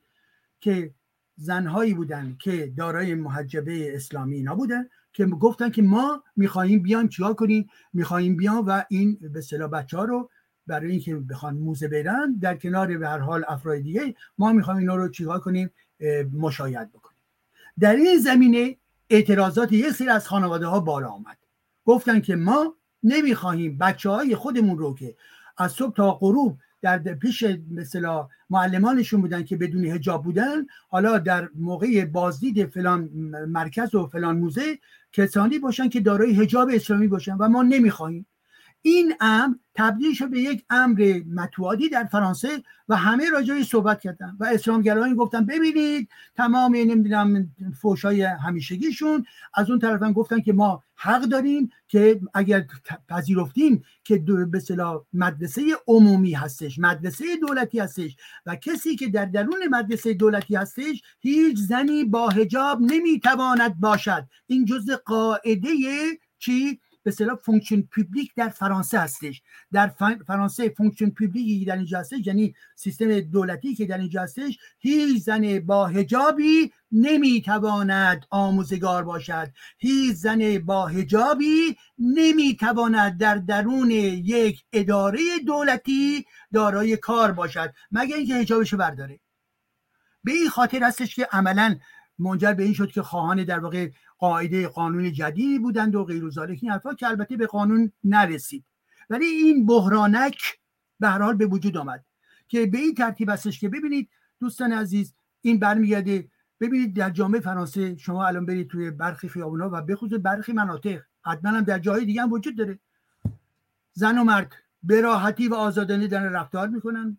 میرن میان فلان اینا مسجدشون میرن. مسجد دارن در اینجا. عرض حضورتون که دارای زنها دارای البته در نظر بیشتر زنهای مغربی مغربی که میگم شمال آفریقایی بیشترشون بدون هجاب هستن. یه بخش کوچکشون یه حدود مثلا در نظر بگیریم چه می‌دونم همینطوری دارم میگم اینکه آمار مشخص اینه بر اساس مشاهدات خودم. مثلا در نظر بگیر سی درصدشون واقعا 25 درصدشون. اکثریت زنان زنان مغربی مانند زنان واقع همینجا هستند این حرفا. و بنابراین هیچ گونه بحرانی در این زمینه به وجود نمیاد ولی اینها که به خصوص آن وقت به خصوص نه اینکه چون حالا هجاب داره مسئله بحران همه مردم فرانسه پذیرفتن این رو وجود داره حقوق اینا هستش که بتونن زندگی کنن. ولی بحث وقتی که اومد اینکه اینها در ضمن اکمپانیه بکنن یعنی به اصطلاح بچه ها رو هدایت بکنن گفتن که نه اعتراضات خانواده. دوستان عزیز من هم به عنوان یک ایرانی تبار اگر بچه من رو کسی بخواد به عنوان محجبه در اینجا من سلیقه من هستش. شما نمیپسندید نپسندید. من هم به نوبه خودم و شخص خودم نمی‌خواهم. بچه من یا نوه من توسط خانمی در واقع همراهی بشه که دارای حجاب اسلامی هستش. این سلیقه من هستش. و به این خاطر هستش که بنابراین هیچ نقضی در ارتباط با لایسیته واقعا نیست دوستان. هیچ نقضی در ارتباط با آزادی و دموکراسی نیست عزیزان من. باور بکنید که همیشه اینجا اسلامگرایان میگن که ببینید لایسیته دشمن اسلامه. این تبلیغات اونها هستش همچی چیزی نیست. لایسیته از زمان موقعی که به مورد تایید قرار 1905 اون موقع حتی اسلامگرایی که اینجا نبودن که با پدرانشون تازه نرسیده بودن. البته رابطه استعماری با علیزاده اینها بود ولی که در تمرکز در اینجا وجود نداشت عزیزان من. بنابراین اصلا ربط این ماجرا به این امروز هم که میگن لایسیته لایسیته در واقع یک اهرمی هستش که در واقع در جلوی جریانات مذهبی گرفته میشه که مذهبی به طور عموم که در درون قدرت نیا این از یک طرف. از سوی دیگه هم امروز باور کنید در درون دانشگاه هستن. من گاه به گاهی ما داریم دیگه برها برخی بستگی دانشجو در چه منطقه‌ای باشه. یه دفعه مثلا شما نگاه می‌کنید می‌بینید که روی به فرض یک کلاس 80 نفره که دانشجو اومده از میان این 80 نفر مثلا دو نفر سه نفر دخترها دخترها با دارای حجاب هستن. خب هستن دیگه. من چیکار کنم؟ من اگر من باشم میبخشید دوستان گرامی من من با جسارت این رو خدمتون عرض می‌کنم. من جزء اون بخش از استادانی هستم که ما اقلیت هستیم در جامعه فرانسه که اگر روزی در درون دانشگاه نیز بشود به نظر من باید جلوی محجبه ها رو گرفت. بر اساس قانون نه در اجتماع در درون دانشگاه. منتهای مراتب فردی مانند من بسیار بسیار در اقلیت هستیم. اکثریت میگه که به هر حال دانشگاه فعلا بازه. و دانشگاه هم خب اینایی افرادی هستن. چرا؟ چرا دانشگاه؟ بچه که دیگه نیستن چرا دانشگاه؟ برای که میگن که به دیگه 18 ساله تموم شده اینا جز بچه‌ای هستن نه چرا شما میگین نباید به خاطر اینکه محیط دانشگاه رو ما باید هر چه بیشتر از به آثار دینی به طور عموم در واقع باید نور نگه داریم. تا اینکه اینها به به به شکل بسیار نیرومندی تمام فرماسیون انتلکتوری خودشون رو به راحتی بیشتری کسب کنن این خب ولی آقای دکتر این من من اینکه تو مدرسه نظر رو قبول دارم به خاطر اینکه این چیزی کسایی که میگن این ضد مسلمان ها هست این درست نمیگن برای اینکه ما چیزی رو به مسلمان ها تحمیل نمی کنیم این یعنی نمی‌کنه فرانسه. این اتفاقی که داره میفته باعث میشه که اسلام به بچه ها تحمیل نشه. یعنی جلوی نه تنها چیزی رو تحمیل نمی‌کنه این داره جلوی تحلیم یه سری عقاید رو می‌گیره. ولی تو دانشگاه رو من دیگه فکر کنم اگه تو دانشگاه هم بخواین جلوی اینو بگیرین چون دیگه بچه نیستن این مقدار جلوی آزادی مردم داره گرفته میشه. من منطقه اینه که تو مدرسه رو جلوشو بگیرین رو کاملا می‌فهمم برخاطر اینکه بچه ها حق ندارین که مسلمان بیان از مدرسه استفاده بکنم شستشوی مغزی بدن بچه ها رو اینا رو. ولی تو دانشگاه هم اگه این دیگه غیر قانونی بشه دیگه فکر کنم اون حق دارن که بیان بگن دیگه آزادی جان بله. من می‌فهمم سلیقه شما عین سلیقه من نیست. ولی باور کنید یه نمونه خدمتتون عرض بکنم. یه دانشجویی داشتم که سال لیسانس و سال اول ماستر دانشجوی من بود. سالی که سال لیسانس بود یعنی سه سال بعد از دیپلم دیگه ها خب، فردی بود مانند همه بچه های دیگه همه دختران دیگه. این اسمش نادیا بود و اسمش و پاکستانی بود ولی خب مسلمان بود. باور کنید که از میان به اصطلاح بچههایی که من نمره خیلی سخت میدم. نمره های من معمولا چیزی بین دو هست تا مثلا چارده چارده و نیم. دیگه اون به بیسینا نمی‌رسه. هرگز نمی‌رسه این حرفا. می‌خوام بگم خیلی سختگیر هستم خب؟ و اونها منو می‌دونن. و خوبم کار می‌کنن که به حداقل نمرشون داشته باشن. خب باور کنید این فرد کسی بود که هر بار که من می‌خواستم نمره بذارم براش تمایلم بود که روی 15 بذارم روی 16 بذارم. یعنی شما نگاه بکنید که چقدر خوب این بابا این خانم کار می‌کرد. خب؟ آمدیم و رسیدیم. به هر حال اون سال برن به صلاح موفق بود جز بچه های ممتاز بود دانش های ممتاز بود. رسیدیم به سال دوم. سال در واقع میشه چهارم دانشگاهش. دفعه دیدم که یک مورد یعنی یکی دو ماه گذشت و دفعه دیدم که شروع کرد با محجم چیز لچک انداختن روی به صلاح کلش و این حرفا. اومد و خب چیزی چی بگم من دیگه؟ اومد و خلاصه شروع کرد و دیدم که خب کماکان درساش خوبه اینا ولی که رفتارش داره تغییر می‌کنه به حال این تیپی شده اینا. یه که من وارد دانشگاه شدم با چند تا رفقاش گفتش که آقای جدی من خب شما رو خوب می‌شناسم شما موافق حجاب هستید یا نه؟ گفتم که این سوال رو من در در سر کلاس نیستم دارم به شما جواب میدم. درسته؟ تو اینجا در این ورودی هستیم اینا. گفت بله بله بله نظر خودتون گفتم من مخالف حجاب هستم. هر جایی که می‌خواد وجود داشته باشه. و حجاب رو در واقع یک امر کاملا منفی می‌دونم. گفت بله بله ولی در مورد من, چی؟ گفتم شما فرق نمی‌کنید شما مانند دیگران. اگر از من راجبه حجاب صحبت اینه. گذشت این ماجرا. دوباره ادامه پیدا کرد این حرفا. دیدم که خیلی راحت نیست. یه روز اومد گفتش آقای جدی من می‌خوام با شما صحبت بکنم. گفتم بفرمایید. خلاصه رفتیم بشستیم و تو دفترم این حرفا. گفت من می‌خوام چیزی رو به شما بگم که چند ماه پیش می‌خواستم به شما بگم ولی که هم به حال خودم رو جلومو گرفتم. و گفتم که گفت می‌دونید که آقای جدید ما که به صلاح تو این رشته هستیم در ضمن رشته هستیم که یه بخش به صلاح هم دانشگاه داریم هم شرکت هایی داریم که ما در چارچوب یک قاعده با شرکت ها هستیم. یعنی در واقع یک قراردادی از بین دانشگاه و شرکت ها که اینها در واقع دانشگاهی هستن که هم کار تئوریک دانشگاه رو می‌کنن هم میآموزن در درون شرکت ها و کارخانه ها گفتم گره گفت با این شرکت هم مسئله پیدا کردن. گفتم چیه مسئله تو گفتش که به این خاطر که ببینید من الان دیگه حجاب دارم. شرکت به من میگه که تو نباید هجاب داشته باشی. گفتم که چرا این رو میگه؟ گفت به خاطری که سال پیش که اینو منو گرفتن یعنی قرارداد با هم بستیم من هجاب نداشتم. ولی الان این تحول فکری نگفت تحول این شانزمان یا این تغییر برام به وجود اومده که می‌خوام هجاب داشته باشم. گفتم از نظر قانونی اون شرکت حق با اون شرکته. زیرا قراردادی که با شما بسته بر پایه لحظه بوده که شما رو چی؟ شما رو در واقع بیهجاب دیده. برخی شرکت ها میپذیرن برخی شرکت ها نمیپذیرن. در شرکت های خصوصی برمیگرده به چی؟ برمیگرده به مدیریت اون شرکت. اگر شرکت در همون لحظه پذیرفت که پذیرفت هستن که میپذیرن. برخی شرکت ها نمیپذیرن. به عنوان نمونه مثلا میگن که فونکسیون شما در ارتباط با فعالیت های بازرگانیه. بازرگانی هست چون به صلاح مشتری های ما اگر یک فرد به سلام محجبه ببینن بدش میاد ناراحت میشن و غیر پس بنابراین به این کار ما به شما نمی‌خوایم به شما اجازه نمیده. گفتم خب حالا شما چرا اون رو رعایت نمی‌خواهید بکنید گفت نه این تغییر وجود اومده. گفتم خب نتیجه چیه؟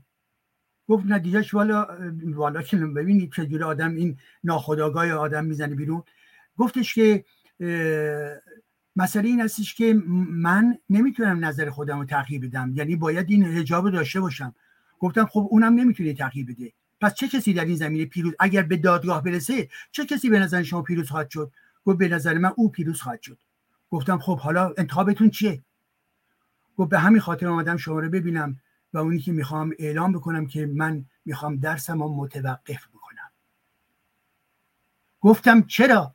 گفت به خاطر اینکه من می‌خوام در اونجا با هجاب برم و چون نمی‌ذارم و چون سیستم دانشگاهی با سیستم شرکت و دانشگاه هستش و کسی که دارای شرکت نباشه نمی‌تواند ادامه تحصیل بدهد بنابراین من تصمیم گرفتم که این کار رو در واقع دانشگاه دیگه نیام.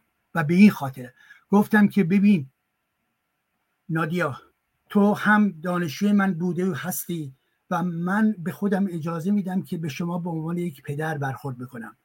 کاری که شما دارید می‌کنید خطای مهلکی هست برای امروز شما و فردای شما.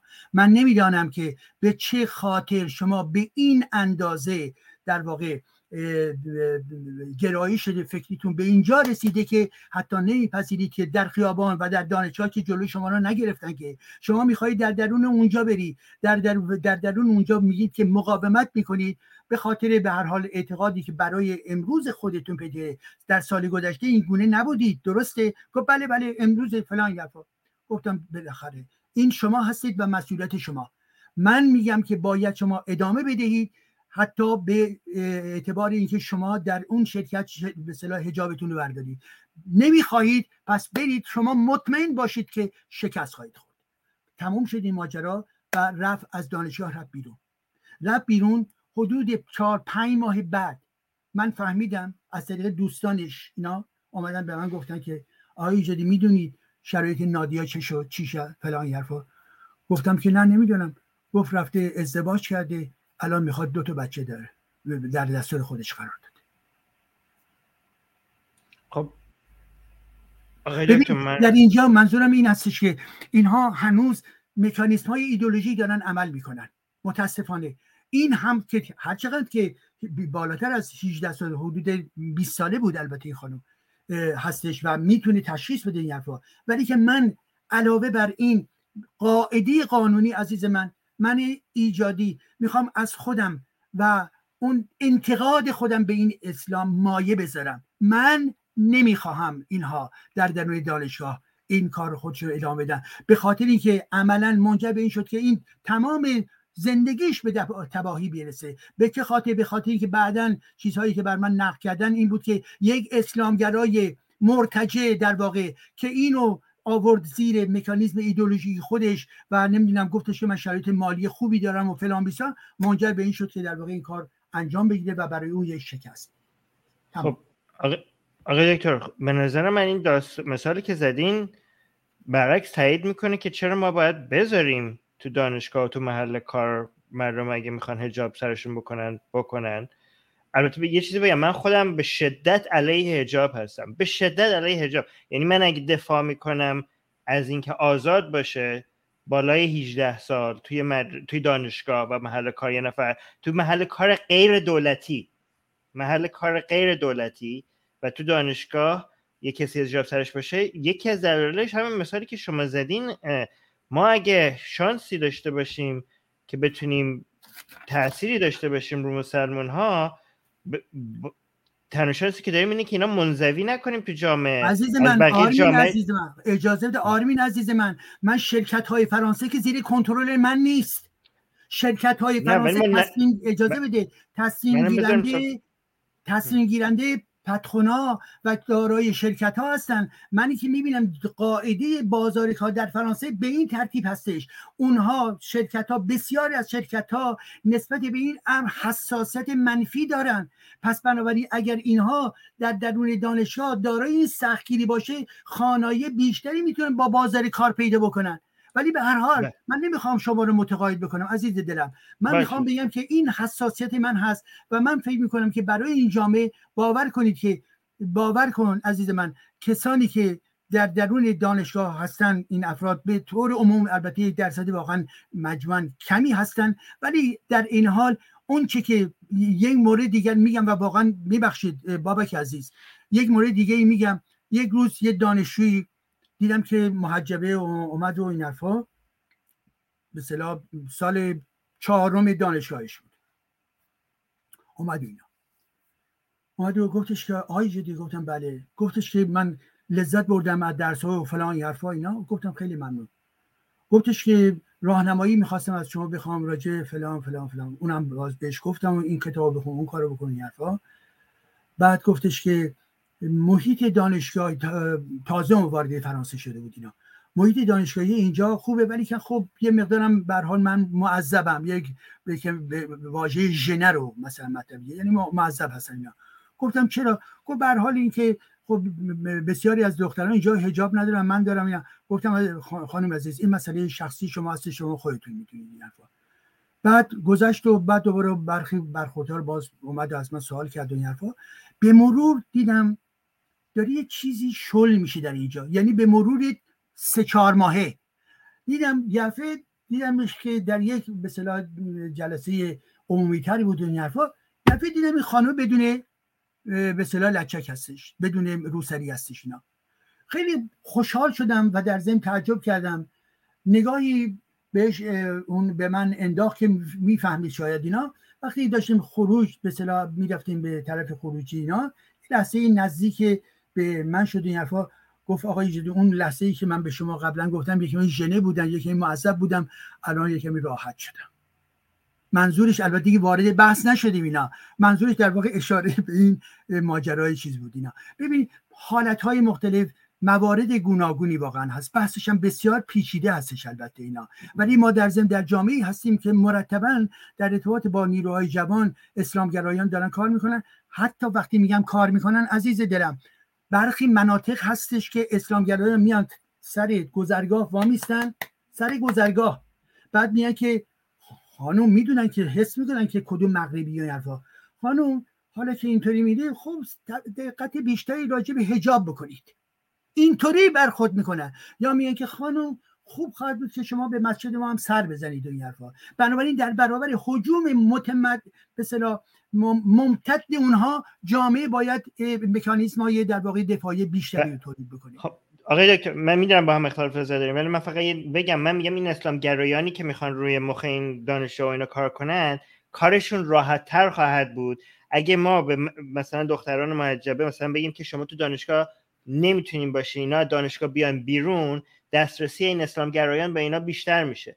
و اگه این حتی دخترایی که مثلا هجاب سرشون هست تو دانشگاه اگه بتونن بمونن احتمال اینکه هجابشون رو بردارن یک روز به خاطر اینکه تحت تاثیر کسایی مثل شما قرار می‌گیرن بیشتر خواهد بود. من میگم اینا رو این قانونا رو نذاریم که اینا ما بهشون دسترسی داشته باشیم. من اقلیتم عزیز دلم. قانون رسمی بنابراین حضور دختران بله خب من منم می‌دونم من نمیگم من نمیگم که کنترل من که می‌دونم این دست کنترلش دست ماها نیست. من فقط دارم میگم ما فقط داریم میگیم از چی ما دوست داریم کدوم این بحث بین من و شما باقی میمونه اون زمانی که آره. نظر من فقط یه نکته بگم. نظر اکثریت میشه من یه نکته بگم البته خاطره که آقای دکتر اعلام کردن اون دختر بیهجاب بوده و در سالهای بعد با هجاب شده در محیط دانشگاه. یعنی از اول با هجاب وارد نشده آرمین. اینو من مثال بعدیشون رو گفتم. مثال دومشون رو گفتم. بعد این آره. خانم دیگه محجبه مون به خاطر اینکه از دانشگاه محل کار رفت بیرون.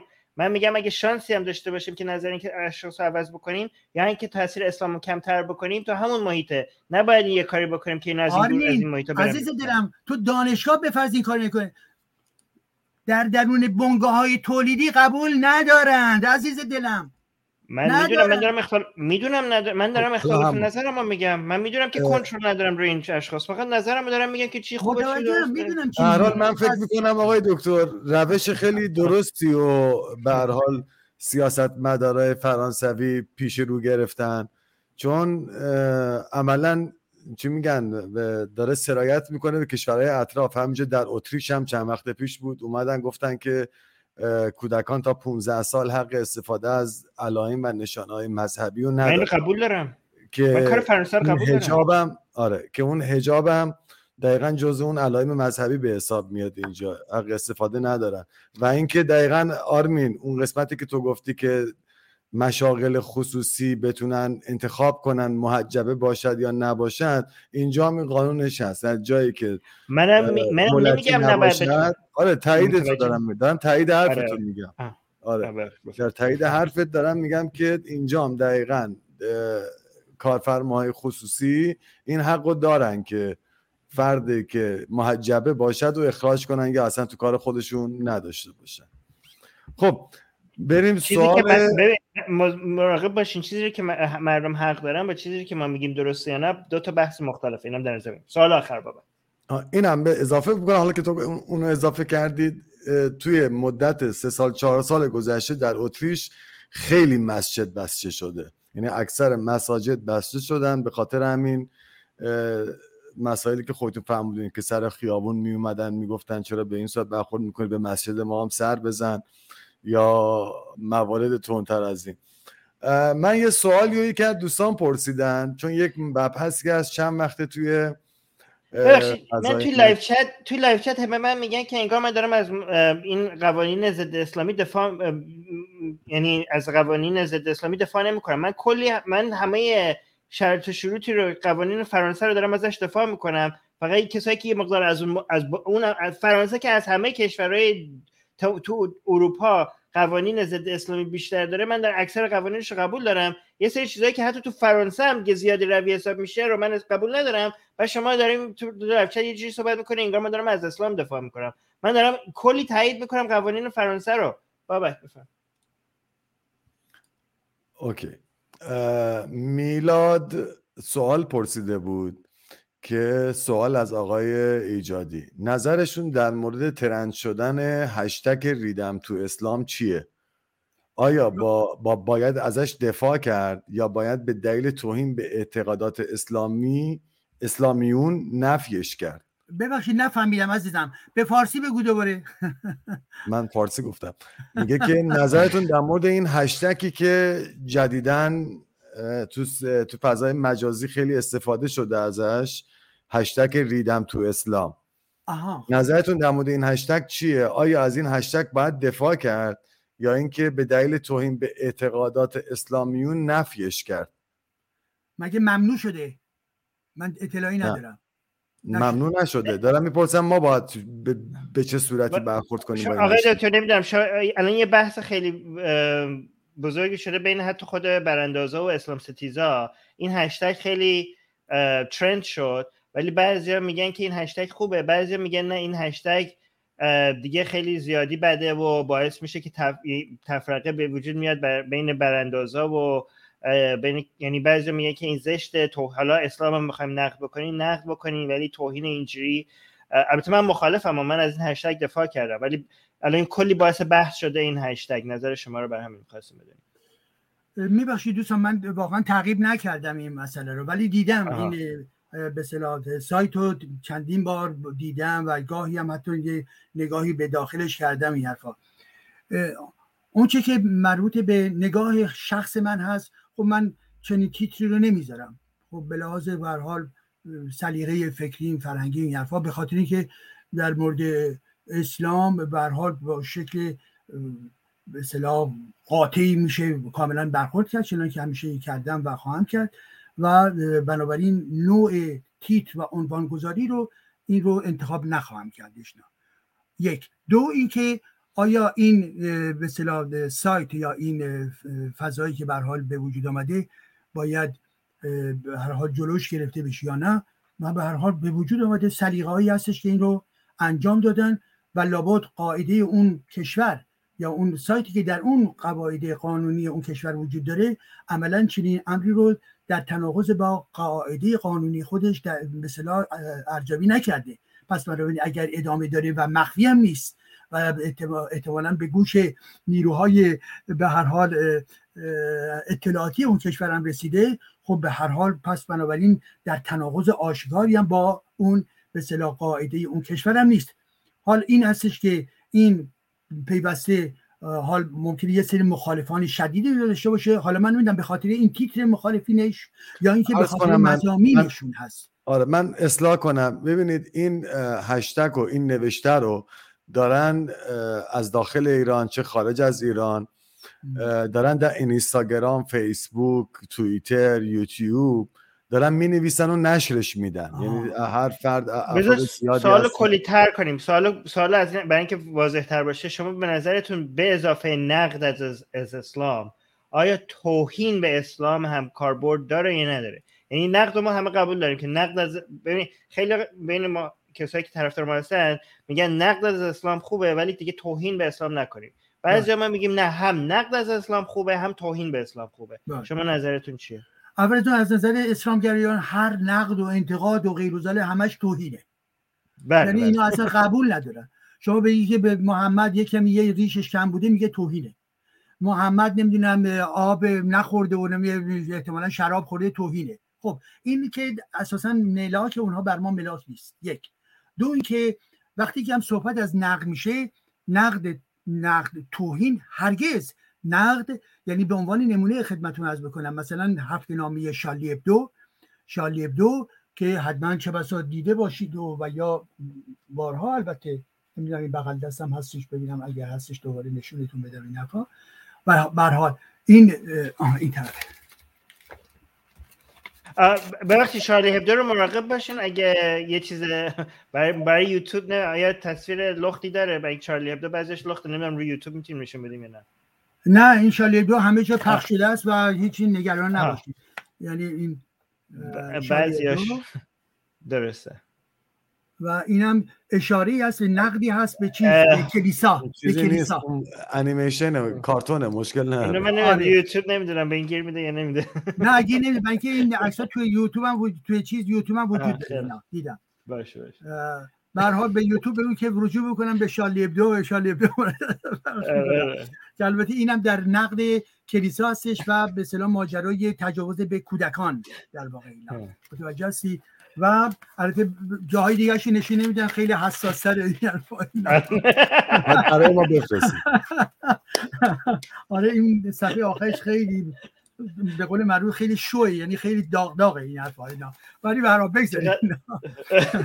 چقدر جالب بود توی live chat آریا میگفتش که این حرفا رو برای آقای دکتر نزنین روزش رو فلان اینا. و شما خودتون اومدین یه کاریکاتور اینجوری من من چهار تا روزنامه و مجله رو آبونمان دارم. یکی Le Monde دو یکی به اصطلاح نشریه اقتصادی هستش Alternatives Économiques یه نشریه فلسفی هستش به نام Philosophie و یکی هم Charlie Hebdo. این چهارتا رو آبونمان همیشگی هستم این افراد. من از پروپا قرص ترین از جمله بچه های پروپا قرص در دفاع از Charlie Hebdo بودم و هستم و از جمله در دادگاهشون بودم و در این زمینه همیشه همونطوری که فکر می‌کنم قبلا بهتون گفتم اون دوستانی که از اینها کشته شدن در ضمن دوستان من بودم. من باشون رفاقت داشتم این منظورم شقبه که به صلاح سردبیر شالی ابدو بود اسم شق بود که در واقع از رفقای من بودش اینا. ولی به حال برگردیم به بحث کنونی. بنابراین بله هم نقد و همونایی که میگن توهین یعنی اگر به فرض به عنوان نمونه یک در شالی ابدو یک به صلاح عکسی کشیدن یک مناسبات جنسی بین یکی از مقدسین و و یه فرد دیگه به این ترتیب مثلا اونجا نقاشی کرده. خب کرده من جلوی اون من خودم این نقاش نیستم. ولی کرده دلش خواسته و این قانونم اجازه میده. هیچ ایرادی هم نداره. یه کسی دیگه ای که به فرض آمده و خنجر اینطوری کشیده زده توی دل زنان به عنوان نمونه دیگه. خب این کاری کرده. خب این احساسشه به عنوان یک نقاش به عنوان یک تنز نویس به عنوان یک به هر حال تنز پرداز باش من الان با زبانم صحبت می‌کنم ایشون هم با قلمش صحبت می‌کنه. من درباره اسلام میگم این عامل بدبختی و تیر روزی ما هستش و قرآن جز حجویات چیز دیگه ای نیست. اونم میره با قلمش در واقع نقاشی می‌کشه. پس بنابراین ماها یک یه, یه طور هستیم. با زبانهای گوناگون. پس بنابراین هر نقد و هر توهینی که اونها به اصطلاح میگن توهین همه اینها رایج همه اینها درست و همه اینها دفاع می‌کنن. فقط و فقط یک نکته. وقتی من میگم توهین توهین رو برمیگردونم به چی؟ نه به این کارها. اگر چنانچه فردی مورد اتهام قرار گرفته باشه که شرافتش که در واقع به صلاح حیثیتش ضربه خورده باشه اونجا توهینه. توهین نسبت به شخصیت فرده. توهین نسبت به ارزش های انسانی یک فرده. به عنوان نمونه اگر من بگم که فلان کسک یک فرد قالتاق قاچاقچی نمی‌دونم دزد نمی‌دونم جانی هستش و اگر چنانچه اون نباشد اینجا چه توهینه؟ زیرا او حق داره که از خودش دفاع بکنه در برابر دادگاه و زمانی که اگر باشه که دوازه دادگاه مورد محکومیت قرار می‌گیره. به فرض جرم کرده تبهکار هستش چه می‌دونم آدم کشته و غیر ذالک ولی زمانی که این دروغ باشه این اتهام ها بنابراین میشه توهین. پس تنها به این معنا من توهین رو قبول دارم. حال به خصوص این که در ارتباط با تمام مسائل مربوط به دینم یکی میگفتش که خب آقای جدی چرا شما توهین به اسلام می‌کنید گفتم چیکار کردم؟ گفتش که شما می‌گویی که محمد 24 تا زن گرفته. گفتم خب بابا این که داستان ها و حوادث و روایت خودتونه که من من به من چرا اینطوری برخورد می‌کنی؟ به علاوه به فرضم که مال شما نباشه. من اگر مدرک داشته باشم بیام مطلب بکنم حق منه. به علاوه اساسا پیامبر شما شخصیت حقوقی و واقعی دیگر امروز نیستش که. حتی در مورد موقعیت تاریخیش هم کلی صحبت هستش که اصلا محمدی وجود داشته با این مشخصات یا نبوده اساسا. در اون مقطع تاریخی بوده یا نبوده در حجاز بوده یا نبوده.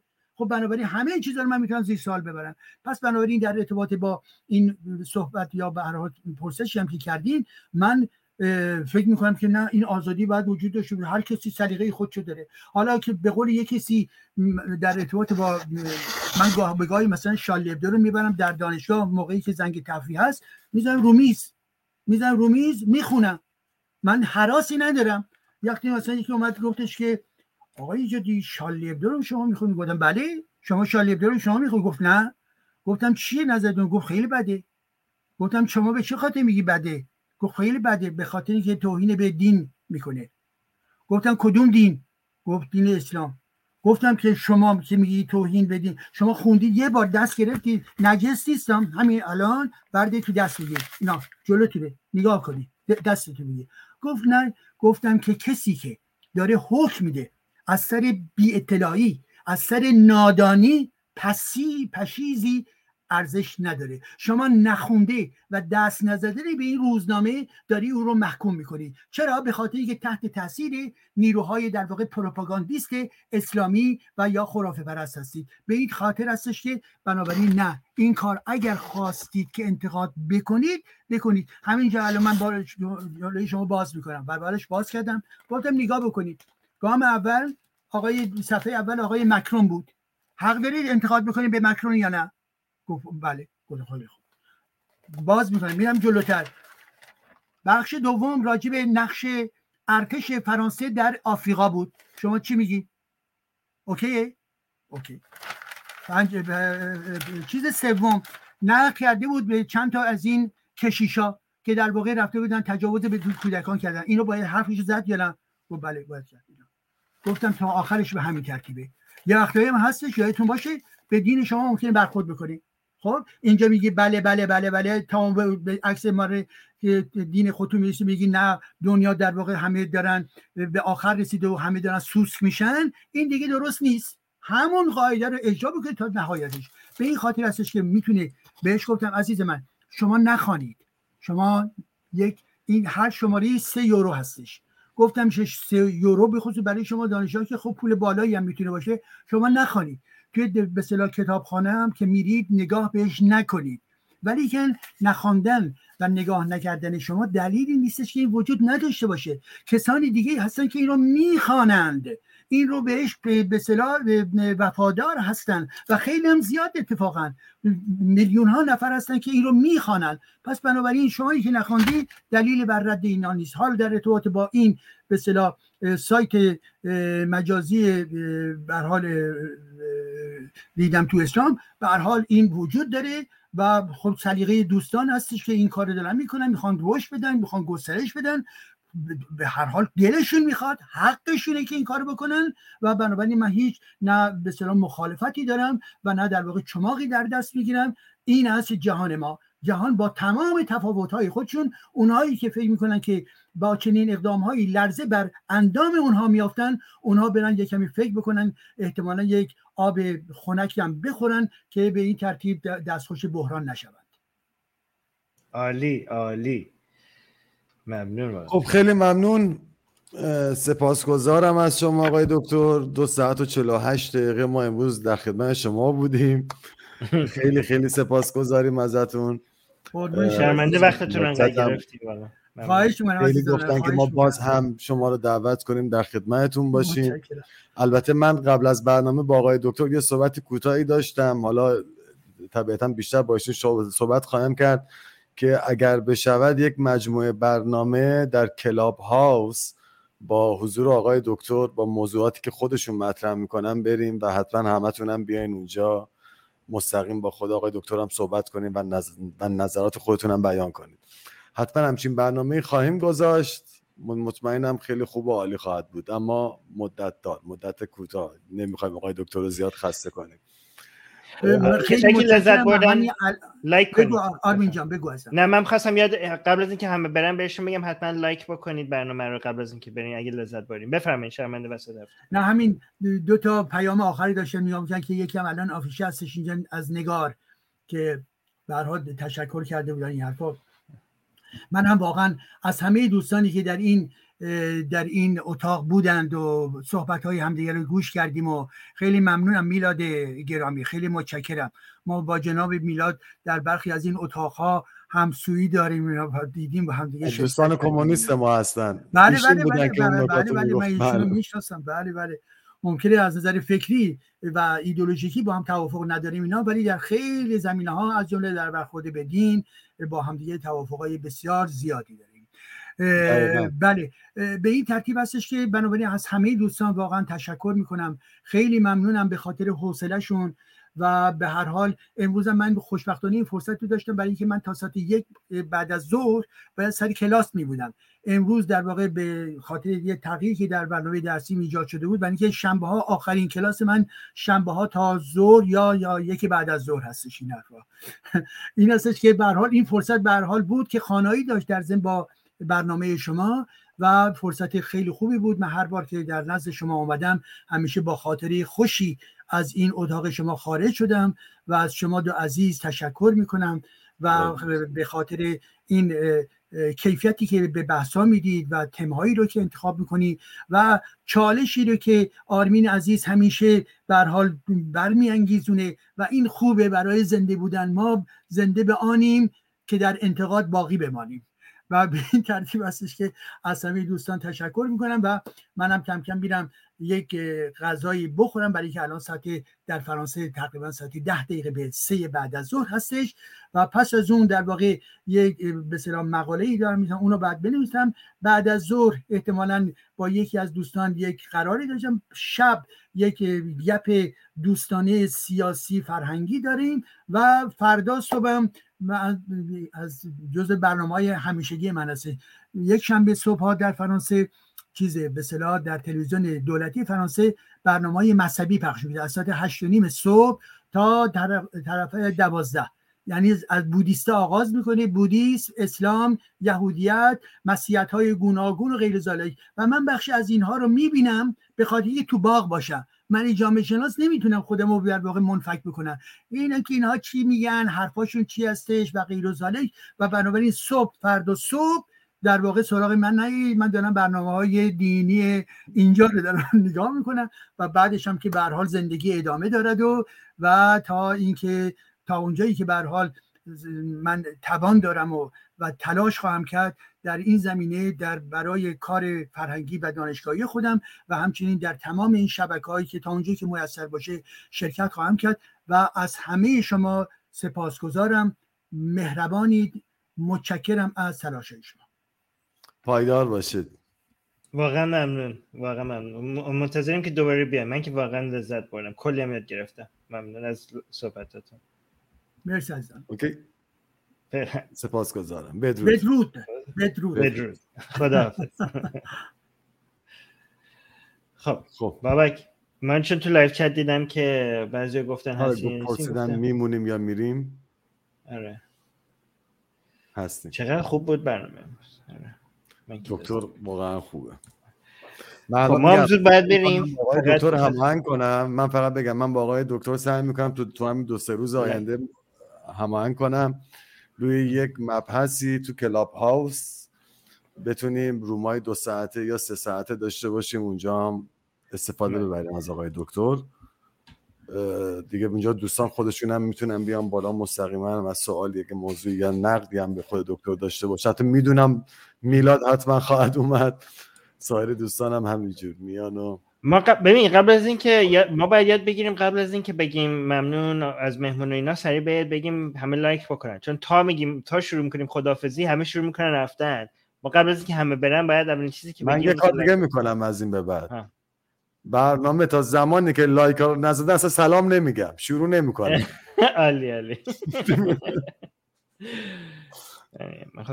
خیلی می‌پرسم فقط یک بار دیگه برای همیشه میلاد میگه که آرمین چرا Clubhouse نیست؟ من, من هر روز دارم برنامه می‌ذارم. دیگه کلاب, Clubhouse هم بیام دیگه دیگه چیکار کنم؟ من هر روز تو کانال های مختلف جاهای مختلف برنامه دارم. سه تاشو قبلا یکی بود یکی از هفتاش توی جمهوری بی خدایم بود الان سه تا تو هفت سه تا از هفتاش دقیقا. به علت زمانه دوستان. زمانشو چون آرمین نداره نمی‌تونه Clubhouse هم خودتون می‌دونید. وقتی که درگیر Clubhouse میشید دو ساعت سه ساعت چهار ساعت پنج ساعت اون room ها یا اون اتاقا اون بحثا ادامه داره و طبیعتا برای آرمین سخت خواهد بود مسئله.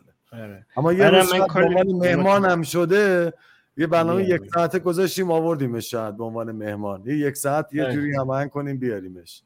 باشه, می‌تونی به عنوان مهمان بیا یک ساعته مثلا یه بار؟ یه بار. باشه چشم چشم چشم. قول میدی اینجا؟ بله قول. چشم. اوکی بچه قولشو گرفتم. خیلی خب ما بریم. فقط خواستم اینجا یه ذره باشیم با همه. بعد ولی خب بعد بریم غذا بخوریم و آره هنر هفته هم نداریم چون چند روز پیش ما گذاشته بودیم این هفته. نمی‌ذاریم تا هفته بعد. نذار نذار. آره آره. نذارم چشم باشه. خیلی فعلا. ابلیس حافظ همه شما. بدرود.